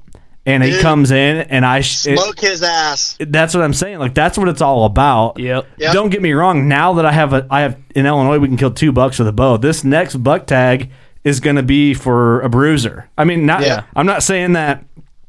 I, I didn't want to shoot a bruiser before, and I was going to settle for something less. But now that I got a good solid buck, and I'm Yep. super pumped about it, mm-hmm. Yep. I'm going to be a little more selective, knowing Yeah. that I have one buck tag. Yep. But if that buck came in again this weekend, the same way he came in, Yep. I'd be bucked out this weekend. Yeah. That's right. I'll Yeah. tell you that right now. And, and if I had the same exact feeling, I, I don't care. I'll mount them both right next to Right, each other. right. So I'm, I'm proud of that. Yeah. Thing is, I like to kill deer more than I like sitting in a tree stand being cold. That's the bottom line. I do. That's right. Well, Right. yeah. I like to kill deer and eat deer meat more than I like being miserable waiting out for real, real big bucks. Yeah. If I can kill 180 every year, Oh well, yeah. fuck, I would. right. um, Well, and the, the thing is too is you know, I think a lot of people put themselves in a position to where they force themselves to pass a deer that they honestly want to shoot and they would be thrilled with because they're afraid of Joe Blow on Facebook to be like, "Uh, what'd you shoot that buck for?" Like, dude, like what the fuck? Like, yeah, I, mean, agree with you. Get, I'm I just get like I get so like uh God, what's the word? Like agitated, I guess would be the word. Yeah. Whenever I see whenever I see that because like for me I climbed I had to climb the bow hunting ladder and and I would I would go up two rungs and fall down three. Like it just seemed like it took me a long time to honestly really start to like get in to good bucks and get and get good bucks killed. Like it just I was always so close, but I would I would have a, a, a plain words a fuck up here or there that would cost me a whole season, whether it was shot over the back of one mm-hmm. or I moved where I shouldn't or I was always into big deer. But so I had to climb into that that But- that that realm and I started off with I mean I'll never forget the first good buck I killed with a bow with and he was literally he was a 117 inch eight. So to most people that's not even that good of a buck. To me, it was a it was a a, a four and a half year old eight, short tines but good mass. I'm like, dude, this buck looks like a bull with horns. I was so pumped, so pumped to kill that buck. And like then it was like, okay, all right, I shot this buck. Now I I want to try to get in on something a little bigger. And then I got you know it's like I climbed the ladder. I see so many Yep. guys now that they don't want to climb the ladder. They just they just automatically are like, well, if it ain't a 170, I'm not shooting. No, wait a minute. Now hold on a second. You've never killed a buck with a bow, number one, but all of a sudden you're a 170 hunter now. What happens when a 170 does walk out at 32 yards and you got to make that shot. Cameron's raising his hand in the studio. I am so guilty of that. It's not even funny. I've been having this conversation with you for the last two days. yeah. And, and and here's here's here's what I I had to Here's pee so for a minute, so I came back on the tail end of that. So if you talked some Yeah. shit and I just volunteered you for that, I'm sorry. no, no, I was actually No, gonna no, fess up here- to it. here- here's the only thing that I, I will say to that is, for me personally, um, and my background with archery is when I was younger, I, had my, my pro card and I was shooting indoors. So, I mean, my my my background with shooting a bow, um, you would say is I, I'm I'm I'm good at it now when you would take me indoors, I could shoot 360 X's on five spot games all day long, no problem. But I practiced that constantly. Mm-hmm. You'd take me in the deer woods, I'd shoot does all day long because I I killed a bazillion of them. I shot a bazillion of them. But when I had to go in and make a 40 yard shot at a buck, so basically I need to hit a basketball at 40 yards. Now, mind you, I'm used to shooting at dimes and nickels at 20 and, and hitting 60 out of 60 of those. This should be no problem. But because that situation, I had never, you don't get to practice that very often. So, you're at you're out of your element. Yeah, you're, you're, you're, you're, you're in a situation that you, you really, I don't care what anybody says, you cannot replicate shooting at a live animal. I don't care how Yeah, much pressure, how much pressure your buddy puts on you at a 3D shoot. I don't care how much money's at stake shooting a five spot. st- Dude, I've shot Vegas. I shot the same bail as Reo Wilde, Levi Morgan. There is not, there was not as much pressure during those days as there was back in August when I had to make a long shot on an antelope, or Yeah. last year, last year a buck, the big six, I hunted 97 days for that deer, 37 yards quartering away. That was one of the most high pressure shots I've ever had to make in my life because I knew what was at stake. Yep. I had never, I, I hadn't drawn my bow back the entire year on a whitetail until that January 13th day. I knew it was at stake. Like the, it's just when you're in those situations, it's hard to replicate that. And I tell guys all the time, how are you going to kill a 170? Like, like you know, uh, Johnny Miller down the road. I'm, I'm not, I'm not shooting till I shoot a 170. But you've never killed a buck with a bow. It don't matter. Yeah, it does matter because when a 170 steps out of 34 yards, You're gonna shit gonna your be fucking shooting self. razor blades so Yep. bad because you've never shot. You know, I mean, it'd be different if you've killed, say, 20 deer with a bow. Okay, all right, all right. That's you know, you've got a pretty solid foundation for calming yourself down. You know, talking yourself through the shot. But when you Yeah. jump into bow hunting and just go, you know what? Yep. I can drill targets at 90. I can drill targets at 100.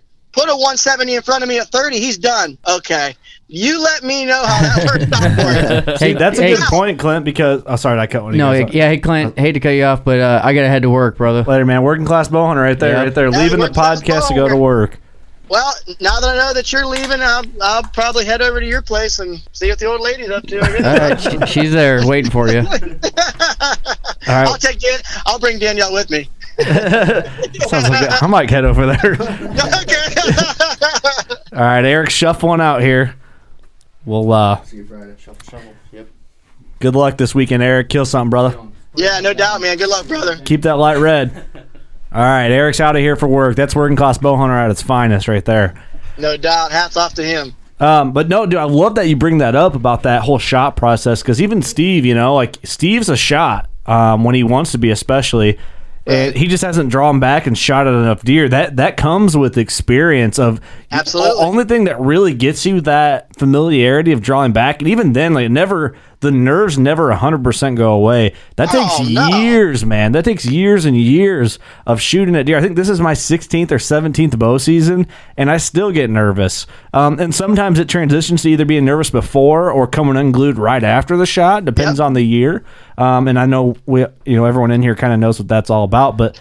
Um, But there's just certain guys. If you haven't shot a lot of deer, Yep. a 40 yard plus shot's way too far. Yep. Oh, that's, And- that's a big. That's a big shot. I don't care what. I mean, Up until this year, my furthest shot was 35 yards, yep, and that shot was last year on a doe. Yeah. yep. And you know that's a long shot when you're nervous, and and it just it just depends. I went into this year saying I was I was calm, cool, and collected. My mindset was just I was relaxed, and I Yep. made a six. What is going on with it? I feel like I'm hearing like cutouts. But anyway, um, I went into this year. I just felt good, and I made a 60 yard shot on a doe. Now, if Yeah. I wouldn't have felt good when I draw back, I wouldn't have shot at her at that far. Right. Yeah. Because that would have been irresponsible of me. Yeah. Well, we've talked about it before. When you draw back on a deer and you're like, oh, this deer is dead. Yeah. Like you feel it. You're like, oh man, Yep. this deer is about to be in my freezer. It's a transition of like, if I, it's like when you first start. I hope I kill this deer. To, oh, this deer's dying. Yep. Yeah. Like, I've oh, I always- need to get to the locker right now. Right. I've always said my mentality um, from the competitive side of archery, the the the mental factor that um, that I gained, or well, I, I, I'm going to say the mental edge that I gained from shooting and getting my ass kicked, mind you, from guys like Reo, uh, Levi, those guys, was when I draw that when I draw that bow back now on an animal because of the mental side of of shooting a bow that I've I've, I've gained that edge. There's no question. I've always said if you let me get my bow drawn back and I'm hunting you, in plain words, you're fucked because I'm going to now kill you Plain words. and and that's not me being cocky. That is confidence from Yep. years and years and years of screwing up, fixing stuff, perfecting my form, shooting all summer. Yeah. Um, you know, when I started out west hunting, um, and when I really got into it, that's a whole nother realm there because me and Kurt had this discussion this earlier this year. If you can't consistently shoot and feel comfortable at say 60 70 80 you may as well not go out west with your bow because i'm telling you right now getting into those 30 and 40 yard shots on spot and stock animals it's almost impossible i'm not saying you won't do it but me and uh, i'm real good buddies with brian barney who in my opinion is the best public land bow hunter in america right now the dude just flat out gets it done Top tier, man. shot. The bad Oh, dude, motherfucker, if you will. he oh he he is on a whole nother level. Him and Dan both, dude. You put an animal at 78 yards, calm, and tell those two kill it. You may as well get your fucking bags out and your knife sharp because that animal's dead. I don't, dude. It is automatic with them dudes because they've practiced it, they've done it, they know what it takes to make those longer shots. And I mean, when I started hunting out there with them guys, hunting out west, after my first year, I really sat back and thought about what I needed to change in my long range game. I was pretty good, but I was not as confident. When I drew my bow back at 70 and 80, I didn't have the edge mentally that I do at say 60, 50, 40 where you're dead. It was it was well, I know I'm pretty good here and I needed to change that. Um just just through writing from um, I do a lot of writing at Petersen's bow hunting. Levi Morgan and I, you know, we chat a lot because he writes a column in there every month. I've picked his brain on his philosophy, long range. I mean, that dude on camera shoots shit at 130, 120, no problem. I mean, there's there's no doubt in his Best mind. archer in the world, arguably. Oh, I mean, oh, but oh, not very he is. much. He is. I mean, he is. He, I mean, there's no doubt. I mean, overall, that that dude is money. Whether it's animals, five spot, 3D targets, uh, shooting at a milk jug. I don't care what you want him to shoot at. It's it's done. But you know, to shoot long range, you have to get comfortable with being that far away. Period. I mean, there's mm-hmm. no trick. There's no special sight. There's no special arrow.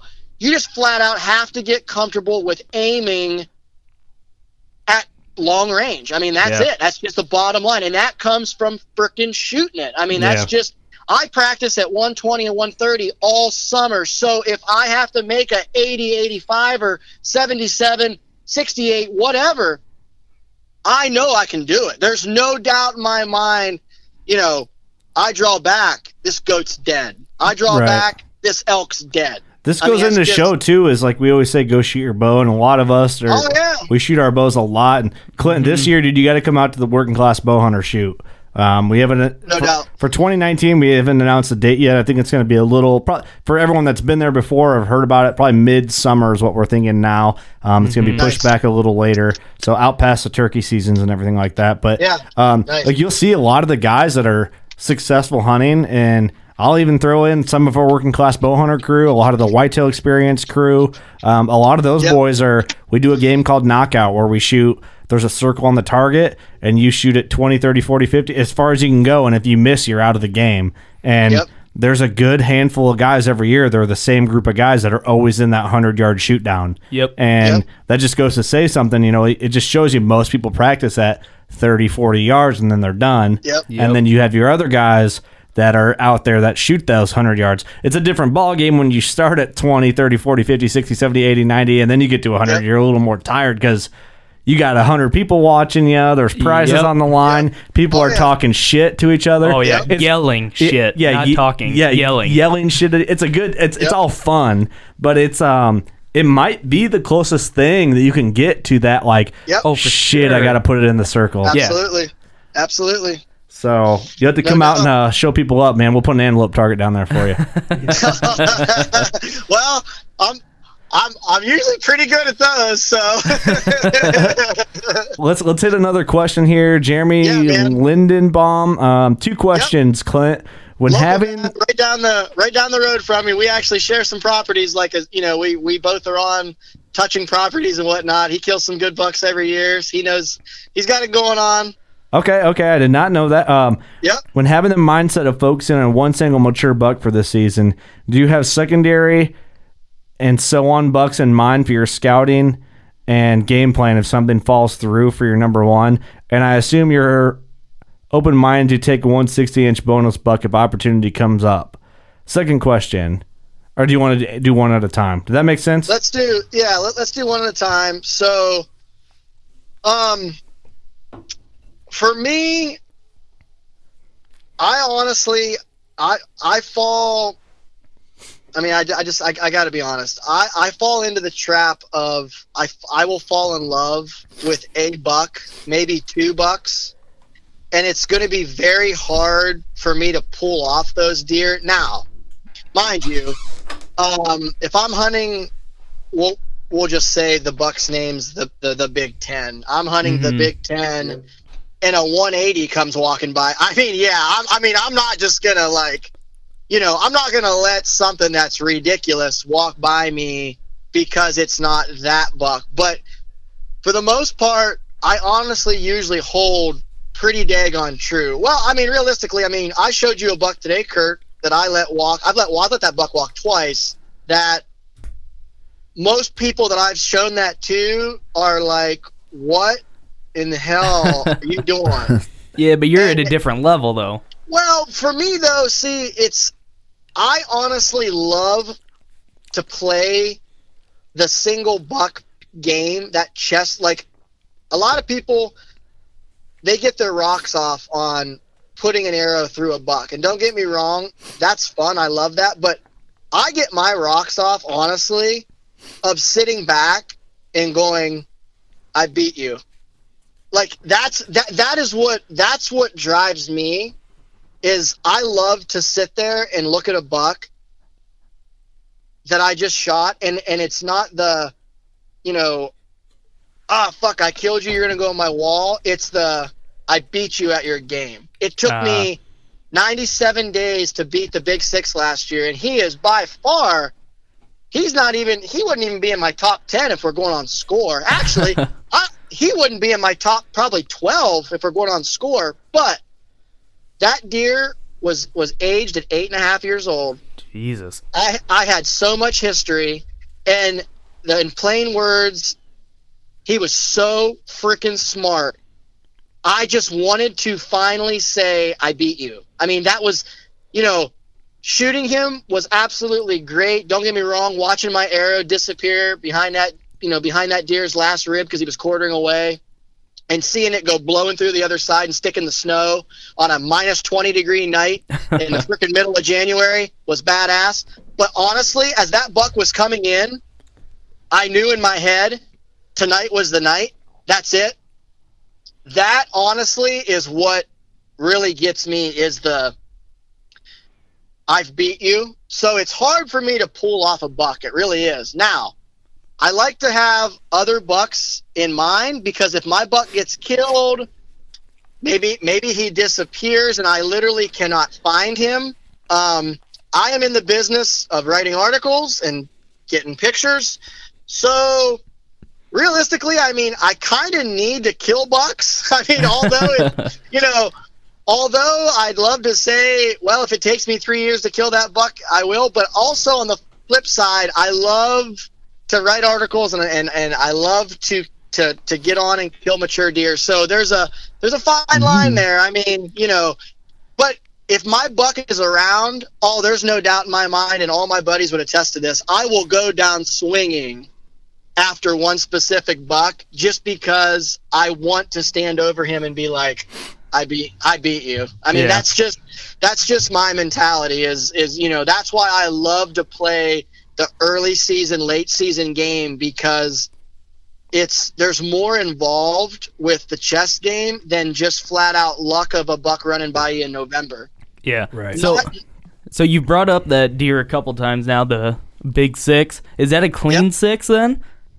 He actually had a little kicker that made him a seven, but he Yeah, was basically just just a big a three by three. Yeah, You killed that deer. Was it last year? We went Last to. year. uh You were supposed to go to ATA. ATA with us. You had a piece of glass lodged in your fucking of foot. glass. Yep, I had a piece of glass in my foot. I could barely walk. They were getting ready to, to take it out, and then they, they did take part out, and then I wasn't supposed to be walking, but the conditions were just so perfect. I was like, I got to hunt, and it was a. I was having to like get myself up in the tree. I couldn't put much weight on this one, so I had to like hop. Up. Oh, dude, it was a son of a bitch. It was it was. It's a wonder I honestly didn't fall out, getting in or getting out, but. uh so yeah, I mean to answer that question, I mean like well last year last year I let a solid for the inches guys. I let a solid I'm gonna say low ball 150 to 155 buck walk by on November 22nd or 23rd, one of those two days. Um, walk by at 15 yards only because the day before I had an encounter with that six, and I just there was I, I just I was I was so pissed off that I could not kill that big six that I literally was like I don't even want to kill this buck. I don't want to kill him. I Yeah. want to kill the big six, even though this other buck was 30 inches bigger or 25 inches bigger, whatever. My mind was made up. I'm not shooting that five year old. I want to kill this freaking seven or eight year old and say I beat you. Man. And that's just I say. you know. I don't know about the rest of the guys, but I've always wanted to kill like a big six. Yeah, like, dude, if you It's kill like a- it's like killing a big eight, but even better. If you kill a if you kill a big six that goes 120 or bigger, Oh. you got a big six point Yeah. on your hands, man. yeah, man. oh yeah. It's ones Yeah. and twos. Yeah, That's all you're getting scored. You get G Yeah, ones and and G twos. what- That's it. Yeah, And That's beans. what was so. That's what was so special about that buck is he was heavy, wide, tall. I mean, he just had Every- everything. oh, Austin Chandler did it last year. Shot a giant six pointer too. I don't know Yeah, why he- they always intrigue me. We got to dude, get like, uh you you it got to meet Austin Chandler and Ross Bigger Yeah. and Oh, Clark yeah. at the at the Oh, party. Yeah. yeah, we had a hell of a good time talking big sheds and big deer. Yeah, he shot a he shot a good six too. Yeah, it's We need to get all you guys in studio on a podcast. It'd fucking blow my mind. That'd be insane. oh yeah, yeah, dude, that'd be a, that'd be that'd be a good one. Um, Let's hit part two Yeah. of uh, Jeremy's question quick. yeah, Uh, with all it. with all the tools and gizmos out there, does any of it compare to the two most important in my in my opinion? Being PBA, positive buck attitude and knowledge. Let the people know. in my opinion, the two best tools I've got in my tool bucket are determination slash just flat out desire to not quit and patience. Um, yeah. I feel like That's the biggest thing I think is desire to not quit. Uh, you have to want to kill Yep. a buck more Yep. than you Oh, yeah. like Oh, a lot yeah. of other Oh. things. Yeah. Yep. Oh yeah, I mean it's it comes down to basically how bad do you want it because just like just like your guys' shirts say, chances are a 150 is not just going to walk up to you and be like, "Hey, shoot me, bro." It's just not. It's just. I mean, it's just like they're a deer's will to survive and will to live is so incredible that not only is it hard to outsmart them, but then you got to kill the fucking thing. So it's like, I mean, you know, for me, it's it's. I've learned over the years that you can have the newest bow, the best stand, the best farm, but if you don't have determination and patience, um, you're cutting 75% of your chances out just because it's going to take dedication and time to, to make it happen. I mean, and like, for me, it's almost a sickness to the point where like I, I become obsessed with it. I mean, uh, my buddies, they always, they always like, uh, my, my, one of my one of my good buddies, Adam Chaddock, and my other good buddy Ryan Birch. They, they they hunt with me the most, and they know me. They know my psycho whitetail side, as they call it, the best. Uh, they always laugh because they're like, "Dude, Clint's feet do not hit the ground in daylight in November unless he kills a buck." And people are like, "What do you mean?" They're like, "He will hang in a tree." during daylight from daylight till dark for weeks on end if that's what it takes until he kills the whole month it don't matter he'll just and they're like yeah but nobody can do that. And they're like no you don't understand. He will force himself. He will make himself. And it's just you know i just i have the mindset of you got to be there to make it happen. And Yep. and i'm not a superhero. I'm no better bow hunter than the next guy. But where I separate myself from people is, like I said, two things: passion slash determination and patience. I will outwork you, and I will out, I will outsit you if that's what it takes to kill a big buck. And that's just, that's just what I've always lived by. I mean, I'm mm-hmm. no nobody. I might go down swinging and not kill a buck this year, but it will not be because of lack of effort and patience. I guarantee you that. I might miss a shot.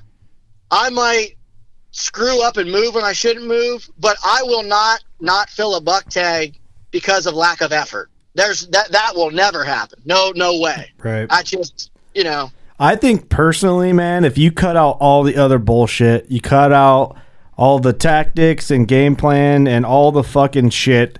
Oh, If you want to kill a deer really, really bad, and you're out there and you're striving and you're trying to to just Yep. get after it, if you Yep. your odds will be in the favor. Eventually, you'll kill one. And the Oh, thing is, is like I tell a lot of people too is a lot of new bow hunters. You have to sacrifice. So yes, sometimes you can get lucky. Um, and, and our shirt is you can't trip into a 150. That's like consistently you don't just trip into deer. Guys that kill good deer don't. They're not just accidentally Nope. doing it year after year. nope. Nope. Yeah, it can happen once. Um, but you te- you know those guys. You can tell when that happens. Yep. The thing is, like, Yep. you have to sacrifice things. You're skipping birthday parties. You're skipping parties. You're Oh, yeah. you're not going to Oh, the bar. You're telling you're telling distant friends to fuck off when they want to go see a movie. You're you're not going to church on Sunday sometimes. You're Nope. you know you're you're sacrificing a lot of things to be successful hey, in the woods. God, God will forgive you because in heaven, in heaven, there's 30 packs, 150s, and double D's, brother. there better be, otherwise Yeah. send me to hell. Am I right? Yeah. But no, jump- dude, you're you're you're 100 percent right though. 100. percent I Yeah. mean, Yeah, you- to jump on Kurt's you point, if wanna- you uh, put in enough time, I truly believe every year you get a chance at a good buck. Oh yeah. That's the Oh, thing. Like, ignore everything. Go with the shotgun pattern method. Be everywhere as much as you can. Like, go here, go there, go there. Hunt Yep. as much. Eventually, you'll get a method, and that might be the tactic. But personally, I don't think it's the best. But I think if you're out there enough, you will get a chance. I'm saying at the bare minimum, if you just put so much time in, you'll get an opportunity. Yep. Mm-hmm. Yep. oh yeah, it's it's What are you doing, Clint? Are you are you like are you Drag doing a racing? drive by or what are you doing? no. I have my daggone, I have my door open. Uh, it's uh, he emptied his spit bottle, I think. No, I had to take a pee. It's uh, it's one of those. It's one of those deals where it comes down to like like you guys said, how bad, how bad you want to kill a buck. Period. I mean, it's no different than going out west and walking 16 miles a day. Kurt, you did it this year. How bad? How bad do you want an elk? How bad do you want a mule deer? How bad do you want a whitetail? I mean, it's Yep. no animal's going to walk up to you and be like, you know what, my life sucks, end it, kill me. It's just it ain't gonna happen. No, there's it's not Yeah. gonna Yep. happen. So, so to answer answer Jeremy's question, and and he knows this. He probably already knew what I was gonna say because, you know, he, He knows knows, you. um, drive, determination. and patience. I mean, that's that's my I li- I will live and die as a bow hunter by those two key features for sure. Well, let's go next question here. Danny Green, this was a good one. Clint, on episode 185, you mentioned having an ass tat. Is this Yeah. true? And if so, do you think it brings you good luck? I'm looking for tattoo ideas. Yeah, um, I've got 13 or 14 tattoos.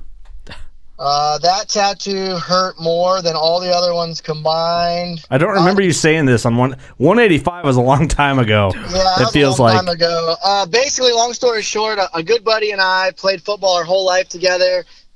Both played side by side on both ends of the ball. Um, we were basically at his dad's garage one night drinking in high school, which I know you're not supposed to do, but we did. we were both drunk, and Shame he's like, you. "Dude, he's like, dude, we need to get matching tattoos." I'm like, "I got a great idea," although it was not a good idea, but at the time it sounded like a great idea. I was like, "Let's take the our, our school, our, our, our alma mater was the Malvern Hornets. So I said, let's take the green and white and black Hornet decal off our football helmet and get it tattooed. I'll get mine on my right ass cheek. You get yours on your left. And it just sounded like a great idea. So we did it. And I honestly feel like it gives me basically supernatural powers. I can make long distance shots supernatural. because it's on my right, it's on. Um, we actually flip flopped, so because of the side that mine's on, it balances me out whenever I shoot my bow for sure. So I mean, there was a rhyme and Ah. reason. That extra behind it. ink weight. Absolutely. I thought you were gonna say because So- when you guys spoon, it's, it levels you guys out when you when well, you cuddle. that too. Yeah, that too. And, and, and it's always funny to, you know, like I can tell Danielle, I'll be like, ah, you just got stung by the stinger. I mean, Damn. That's amazing. She's gonna. She's a, she's gonna hear this and be like, "Oh, you're a fucking idiot. This is why I hate you." All right, let's uh let's chip along. A lot of these we've answered. We'll just do this one quick. Zach asked if you had to choose between morning or evening sits during the rut, which would it be? Ooh, morning or evening sits. Well, I'm gonna blow everyone's mind with this one. Um, if I'm gonna choose a time frame to kill a big whitetail, which usually I'm looking for a super mature deer, I honestly have seen probably more giants between 10 and 2 than any other time, but most of my hunting, if I can't hunt all day, um, I do a lot of evening sits, but I honestly, if I had my choice, would probably go with mornings. Uh, well, let me ask you this, Clint. Let me throw this in there. You're gonna take rutcation. What dates are you taking? Say it's November. Like, what are your prime days? Like, what days have you had the most success? Rut, rutcation for me the 5th through the 9th my birthday's on the 6th i always said i was a rut baby for a reason um, the 5th through the 9th typically i've had more encounters killed more seen more screwed up on more missed more in those four days typically now this year um, everybody knows i'm a big moon guy um, for those of you that don't know what a Yeah, red you got a moon tattoo is, on your ass. Yeah, You got it on your moon. Zing. I got, Zinger. got him a moon.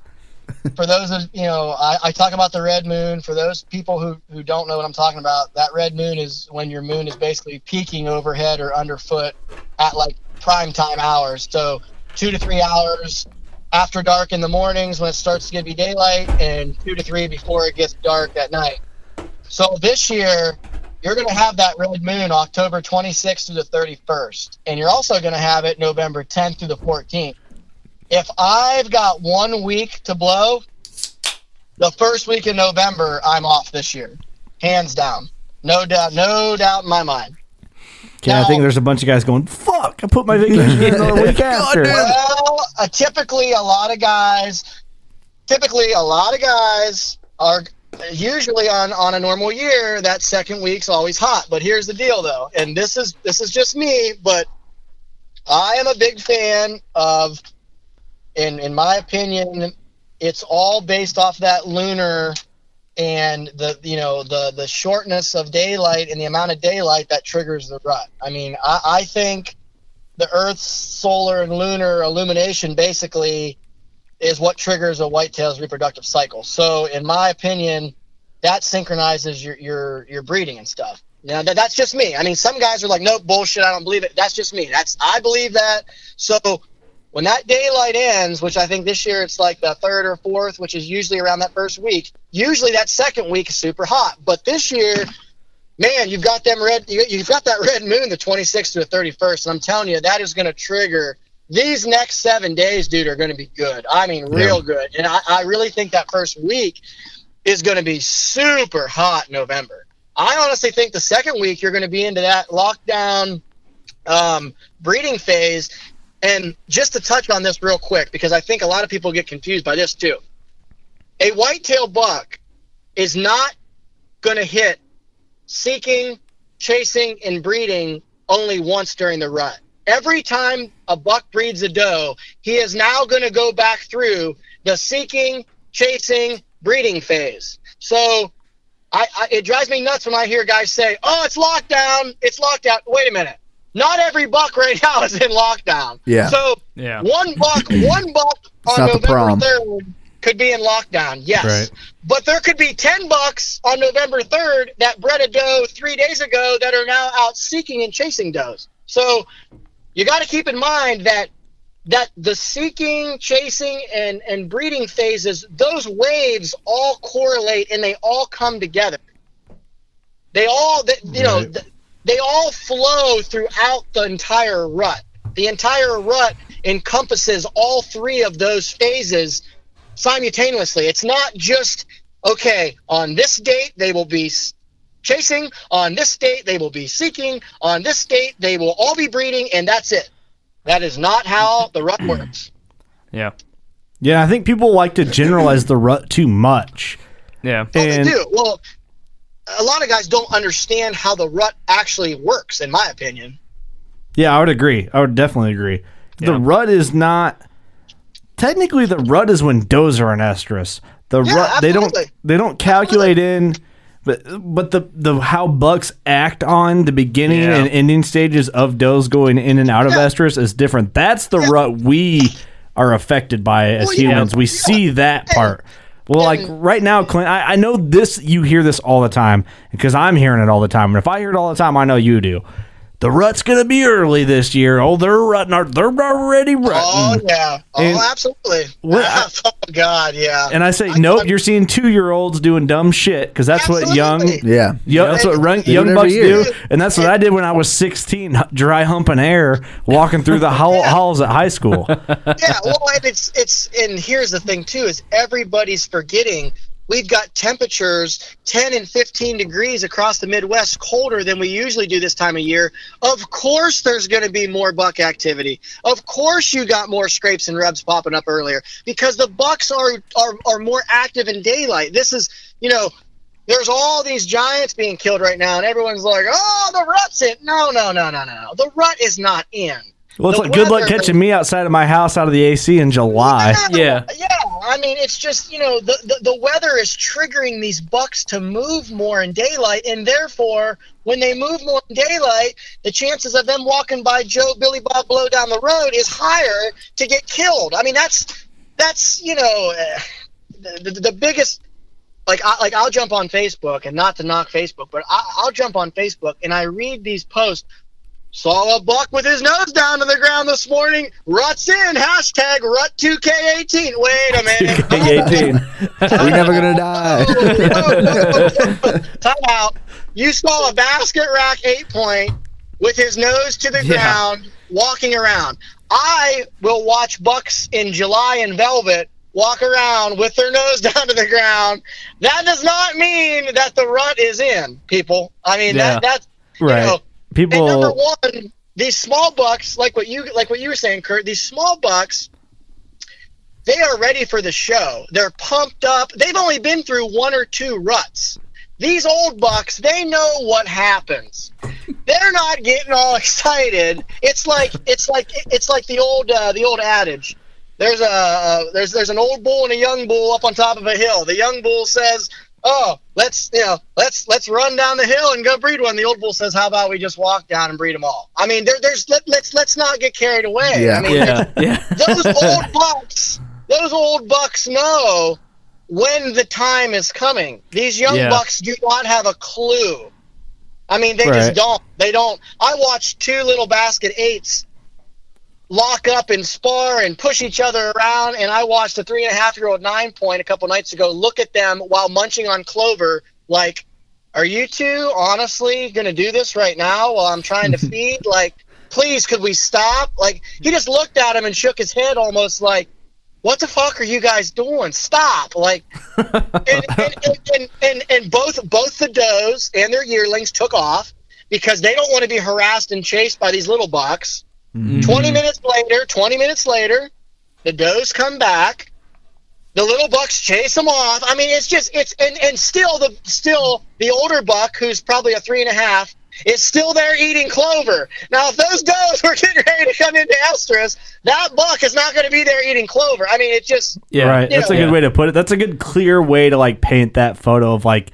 Yeah. Well, it's not quite the the rut yet. Every year you say this. Every year, this is. Oh, yeah. You get like a pep talk every year. I went on this rant last year on Facebook. I did a post like, listen, Yep. people put out this rut prediction, blah blah blah. I'm putting out a oh, blog, and I'm gonna I'm gonna put all this catchy Oh, yeah. clickbait, clicky click click clicks, and you're gonna click on it and be like, fuck the ruts early. yeah, I'm gonna post Nope. a picture Oh, of a oh, double drop tine buck for to get Yeah, attention. it's like no, it's not. Calm Everyone, down. calm the fuck down and do this every year. Yeah. Let's just like let's let's grab our bearings. Nothing Yeah. has And- changed. and every everybody every year wants to make the rut come in quicker.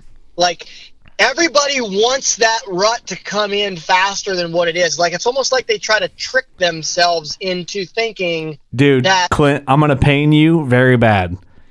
I had I shot my doe October seventh, I think, sixth or seventh this year. Yep. Yep. I was talking to a person somewhere. I'm not gonna say after I shot my doe, and he he goes, "Dog, dude, they're in pre-rut already. They're in pre-rut. Rut's rut's rut's gonna be like two and a half weeks early this year. They're in pre-rut already." And Yeah. I would in my head, I'm going, "Motherfucker, we got one of these guys." So what I did was like, uh-huh. "Yeah, dude, you're probably right. You're probably Yeah. right. Yeah, I bet you they are. You should hit it hard." And then I just went about my day. I'm like, God damn it! Every year, Well, somebody And the always thing wants to is- call it early, like to Yeah. make, Well, and, and uh, the thing give them is too, satisfaction. is It's like October seventh. Yeah, they're pre-rut and they're tending. Yeah. well, you know, and, and the thing is too is it's like realistically, the pre-rut, if you want to get technical, starts the minute they strip velvet. Yeah, I mean, yeah, it's true. honestly, honestly, if we're if we're gonna get technical, your pre-rut is basically a month or so leading up to that rut. So Yeah, but the let's- dude at the bar, his pre-rut is Oh, a year and a half year old got a Oh, little yeah. snooty and chased a doe around. Yeah. Oh yeah, yeah. All day No, sits from now on. right. Yeah. Yeah, no, absolutely, absolutely. And that's what I mean is is most people they don't understand the terminology to a lot of this. Like Yeah. it's just they think the minute they see a little buck run a doe around, ruts in. No, no, whoa, whoa, hold, back up, back up. Rut's not in. What you're seeing is you're watching a 15 year old chase a senior around. That's Yeah. what you're, Yep. that's what you're seeing. watching a 15 year old get Yeah. a boner for his first time. Yeah, yeah, that's what you're that, that, that that's what you're saying. And it's like you know, everyone pump the brakes. The rut is not in yet. Um, hey, if I'm wrong, and tomorrow the rut hits and all the does are bred, everyone come to Ohio. I'll put you all on deer. I won't even hunt. I'll guide. I'll guide everybody. Dude, don't say this. You're gonna get a lot of messages. I'm on my way. I mean, I'll be there. That, that's how confident I am that the rut is not here yet. Everyone, calm down. Shocking. Take your first week of it, or your vacation during the first week of November. Everything will be fine. I promise. Oh yeah. All right, a couple Uh, other questions here. We've answered a ton of these just in conversation, and you like going into more detail. Um, Ryan Fair just made a comment. It's not a question. He just made a statement. And I thought it was awesome. I smoked a doe today. Steve got a buck, and Clint will be on WCB. Did I die and go to heaven? I appreciate Absolutely. that, Ryan. Ah, hell yeah, Good. Ryan. Good luck, Tony dude. Get Smith. that get that buck tag filled now, man. It's it's the, the getting's gonna get good here real quick. Get Ryan, you forgot about me, bro. What the fuck? Oh, yeah, yeah, yeah, no doubt, man. No, uh, Nobody cares about me killing a good eight, but if Steve kills a year and a half year old fucking You're, uh, barely you're- a you're spike, nobody. and everyone's just jerking each other off over it. It's like last year with Eric and Mark's deer. yeah. Eric shot like a good like high 140s, Yeah. like low 150s Oh, buck. yeah. Mark Yeah, shoots a a buck. 183. Everyone's like, "Fuck Eric." Eric who? I'm like, "Damn, Eric, I'm sorry, man. Like that's his biggest buck too." Yeah. I'm like, "Eric, you just Oh, yeah. the biggest buck, and dude, you just got shit on." He's like, "Yeah, it's all right." The thing is, you shot the biggest buck last year, Doug, earlier. Yeah. And then Mark's Yeah. like, "Oh yeah, seven inch G2. Watch this, 183 or whatever he shot." Yeah, yeah. What about That was a me? stud. A dick shitter. Okay, Scott Clark asks, "What's your ultimate goal as a bow hunter?" Ooh, that's a good one. Ultimate goal as a bow hunter. Honestly, for me, bow hunting has been probably the, I would say, the biggest teacher to me in life on all on all like every level. Really, um, I think I'm a better person because of what I've learned through bow hunting. I know I'm a way better dad. I know I'm a more patient um, significant other, even though Danielle might not agree with that all the time. But my my ultimate goal, honestly, um, as a bow hunter, is I don't want to go down as like the guy that where people are at my funeral and they're like, "Oh my God, that guy killed uh, 800 um, big animals with a bow." I, I want to go down as the guy that people are like, that dude literally lived to bow hunt. Like he he he absolutely cherished and loved every second of life with a bow in his hands. And in the in the bow hunting scheme of things, that would mean more to me than than for someone to be like he had 47 Boone and Crockett whitetails. I mean, that's great, that's awesome, but I like to. I mean, I honestly like the the writing thing's been huge for me. I've always wanted to be a writer. I've always.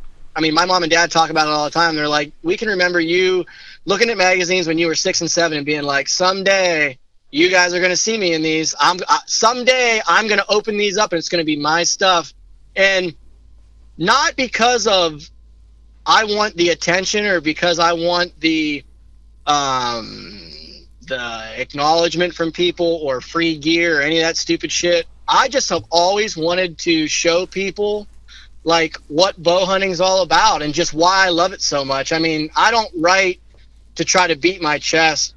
I write to basically like I hope people read my stories or they hear me on a podcast and I motivate them. Even if it's just to not even to be a big bow hunter, just to pick up a bow and shoot it and be like, dude, archery's badass. Like I I hope that that's the perspective that I give to people is, dude, this guy is so passionate about bow hunting. It's got to be badass. I'm going to try it.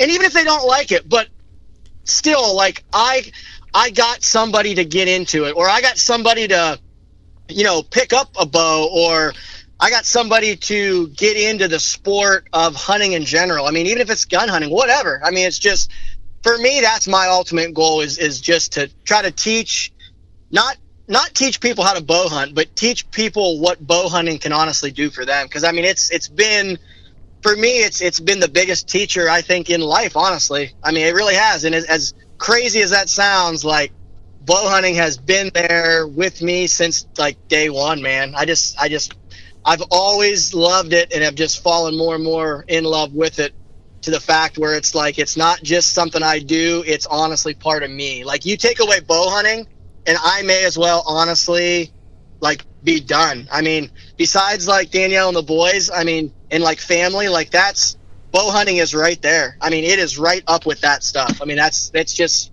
just means Yeah, I would Yeah, agree. Yeah, I'd say you hit the nail on the head there, really. Yeah.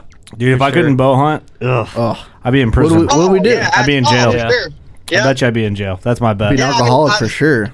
That was uh Yeah, that, was, well, that was a good are. question, no doubt. That was a, that was a good one. Easy. That was a good one. Well, we hit a lot of Instagram questions. We answered uh, hell on Instagram alone. I think we answered ten questions just within talking, and same thing with Facebook. And so we appreciate everyone that submitted some questions and everything like that. Appreciate all your guys' support. And pe- Absolutely. people love you, man. People want you back on the podcast. I think we're a perfect fit. And I think that after bow season, we need to you need to come to the studio and we'll record like a whole pile and I'll just like release one one every couple weeks and a- just like just a little bit. Let's, because dude, if we get you in here, we get Austin Chandler, Clark Cummings, Ross Bigger, like the big buck killers in our area. We all get together and just record. There's gonna be some Oh, a yeah, lot of good times. And I think it's like Yeah, I yeah. love bringing educational podcasts in and, and putting those out. That's It's the perfect time for it right now. yeah, th- it is a perfect time and it's a ton of fun. But I also just like to have fun in general. And whether or not someone's learning something or not, I still want them to and just enjoy the podcast for what it is. For sure. Not every podcast has to be just fucking knowledge tips, knowledge for tips. sure. I, I want Yeah. people to have a good time and they listen to our show. That's the thing that people we hang out with, like uh, Clint and you know all them. Like they like to have a good time too. Like it's not Yep. all knowledge. Like yeah, Y- that's good. Yes, but I want people to have fun. yeah, There's so many Yeah. podcasts now that's just like blah blah blah blah blah. Yeah. It sounds like the teacher off of uh, Charlie Brown. Yeah. Wah, wah, Yep. wah, Wah, wah, wah, wah. wah. Yeah. Wah, wah, Well, wah. and the thing is, the thing is too is, I mean, what separates working class bow hunter podcasts from a lot of podcasts is the simple fact of it's diehard bow hunters, yes, but it's true, genuine dudes who love to bow hunt and who are loving life. And I mean, that to me is why I have, you know, wanted to join and did join forces with you guys with the blog and the podcast and meeting up at the shows and different things. I mean, it's a, you know, like I just said with that question, bow hunting to me is not just walk out, get my bow, kill a buck, take pictures, write an article. Okay, next year, walk out, get my bow. I mean, I live this shit. Like this is what Yeah. I think about. This is what I do. This is me. You mean you you come to my hometown and say one word, Clint Casper. People's gonna say the fucking dude is an idiot when it comes to bow hunting, and that's what I want. I I mean that's Yeah. that's me, dude. That's me. that's what I. I mean, you know, that's I mean, you know, Yeah, love freaking, you know. I love- feel that because people that don't know about hunting, if they're like, "Hey, you know Kurt Geyer? Yeah, he likes to bow hunt a lot." Yeah, That's good enough for exactly. me. yeah, right, I'll take right. it. I mean, you know, that's that. I mean, you know, yeah, like I mean, I strive to be, you know, the best guy I can be, and the best father I can be, and and the best, you know, bow hunter I can be. But at the end of the day, it's like, you know, this podcast is real, genuine dudes having a good time, living life that love to bow hunt. Period. And it, I mean, you know. Are there more technical, tip savvy podcasts? Absolutely. But here's the deal, though how many of those do you listen to for two hours before you click off after 18 minutes? Answer me that. Yeah. I mean, sorry, not trying to be a dick, but it's what it is. I mean, you know, right, right. Well, dude, we appreciate you coming on and appreciate you supporting us, and I'm super proud of all the the articles that have been out of you in magazines and photos of you full spread rocking the working class boat. Not of you full spread, of, in the magazine full page, just like literally are like just for centerfolds of you rocking the working class bow hunter uh, hat, oh yeah, or just WCB Nation. that's right, the army, the crew, the gang, gang, gang, gang, gang, gang, gang, bang, bang. So, all right, man. Hey, it's it's the the good times coming in hot here. The time we've all been waiting for. We appreciate you, Clint. Give us one good last piece of advice for the people. Dude, go out, buy as much scent as you can, get your rattle bags, get your grunt calls, and fucking work them, dude. I mean, snort, wheeze, fucking bleat, man. Piss in your scrapes. But, I mean, just Take a get shit, wild. fuck it. Oh, get just get wild. Spray that buck bomb all over the woods. Buy five of them. Hint that No. grunt tube till it squeaks. dude, dude, like on a cold on a cold on a cold morning, you ought to be blowing the reed out of that grunt tube. But no, uh, honestly, if I can, if I'm going to nail down November in one sentence, um, be patient and stick to a game plan. Do not fall into this rut trap of hunting one tree, one area, one farm. Listen, if your farm goes cold, you probably don't have does coming into heat. Move.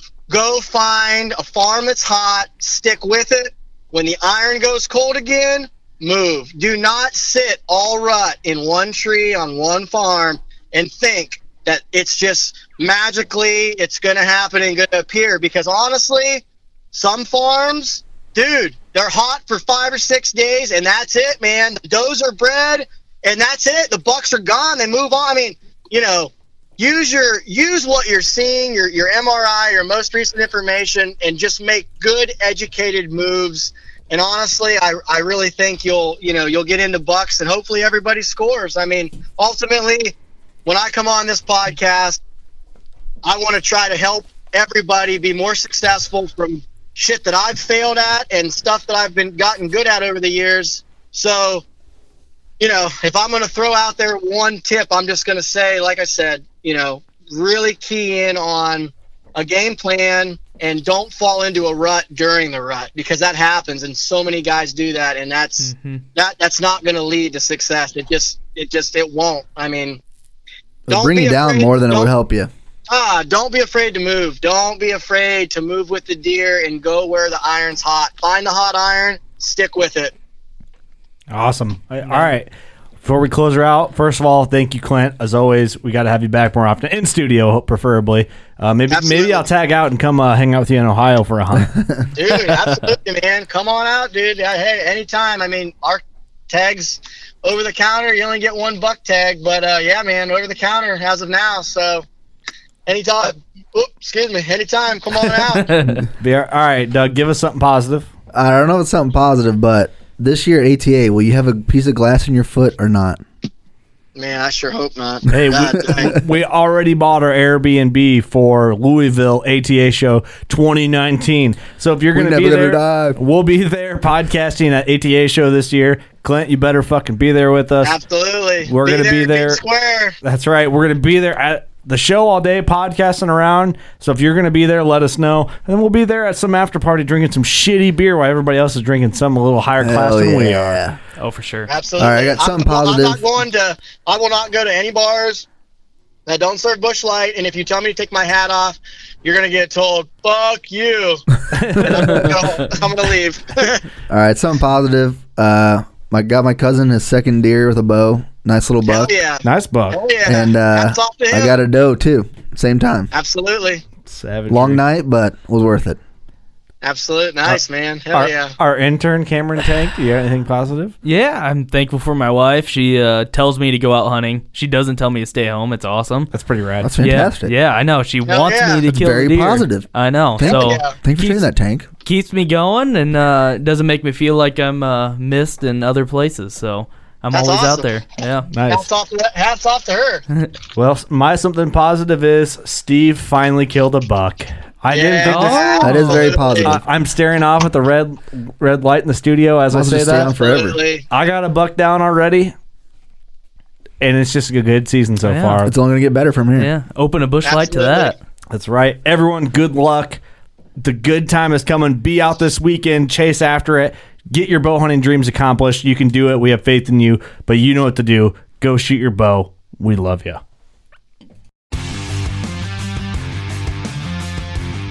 On Mondays, head offshore with Captain Scott Walker and Steve Roger for breathtaking deep sea adventures. Coming to me, coming to me, coming to me. Double. He's jumping, he's jumping, he's jumping. Oh! Oh! Look at that belly. Don't miss Mondays with Into the Blue, brought to you by Academy Sports and Outdoors from 7 to 10 p.m. Eastern Tell a few fish stories along the way. on Waypoint TV, the destination for outdoor entertainment.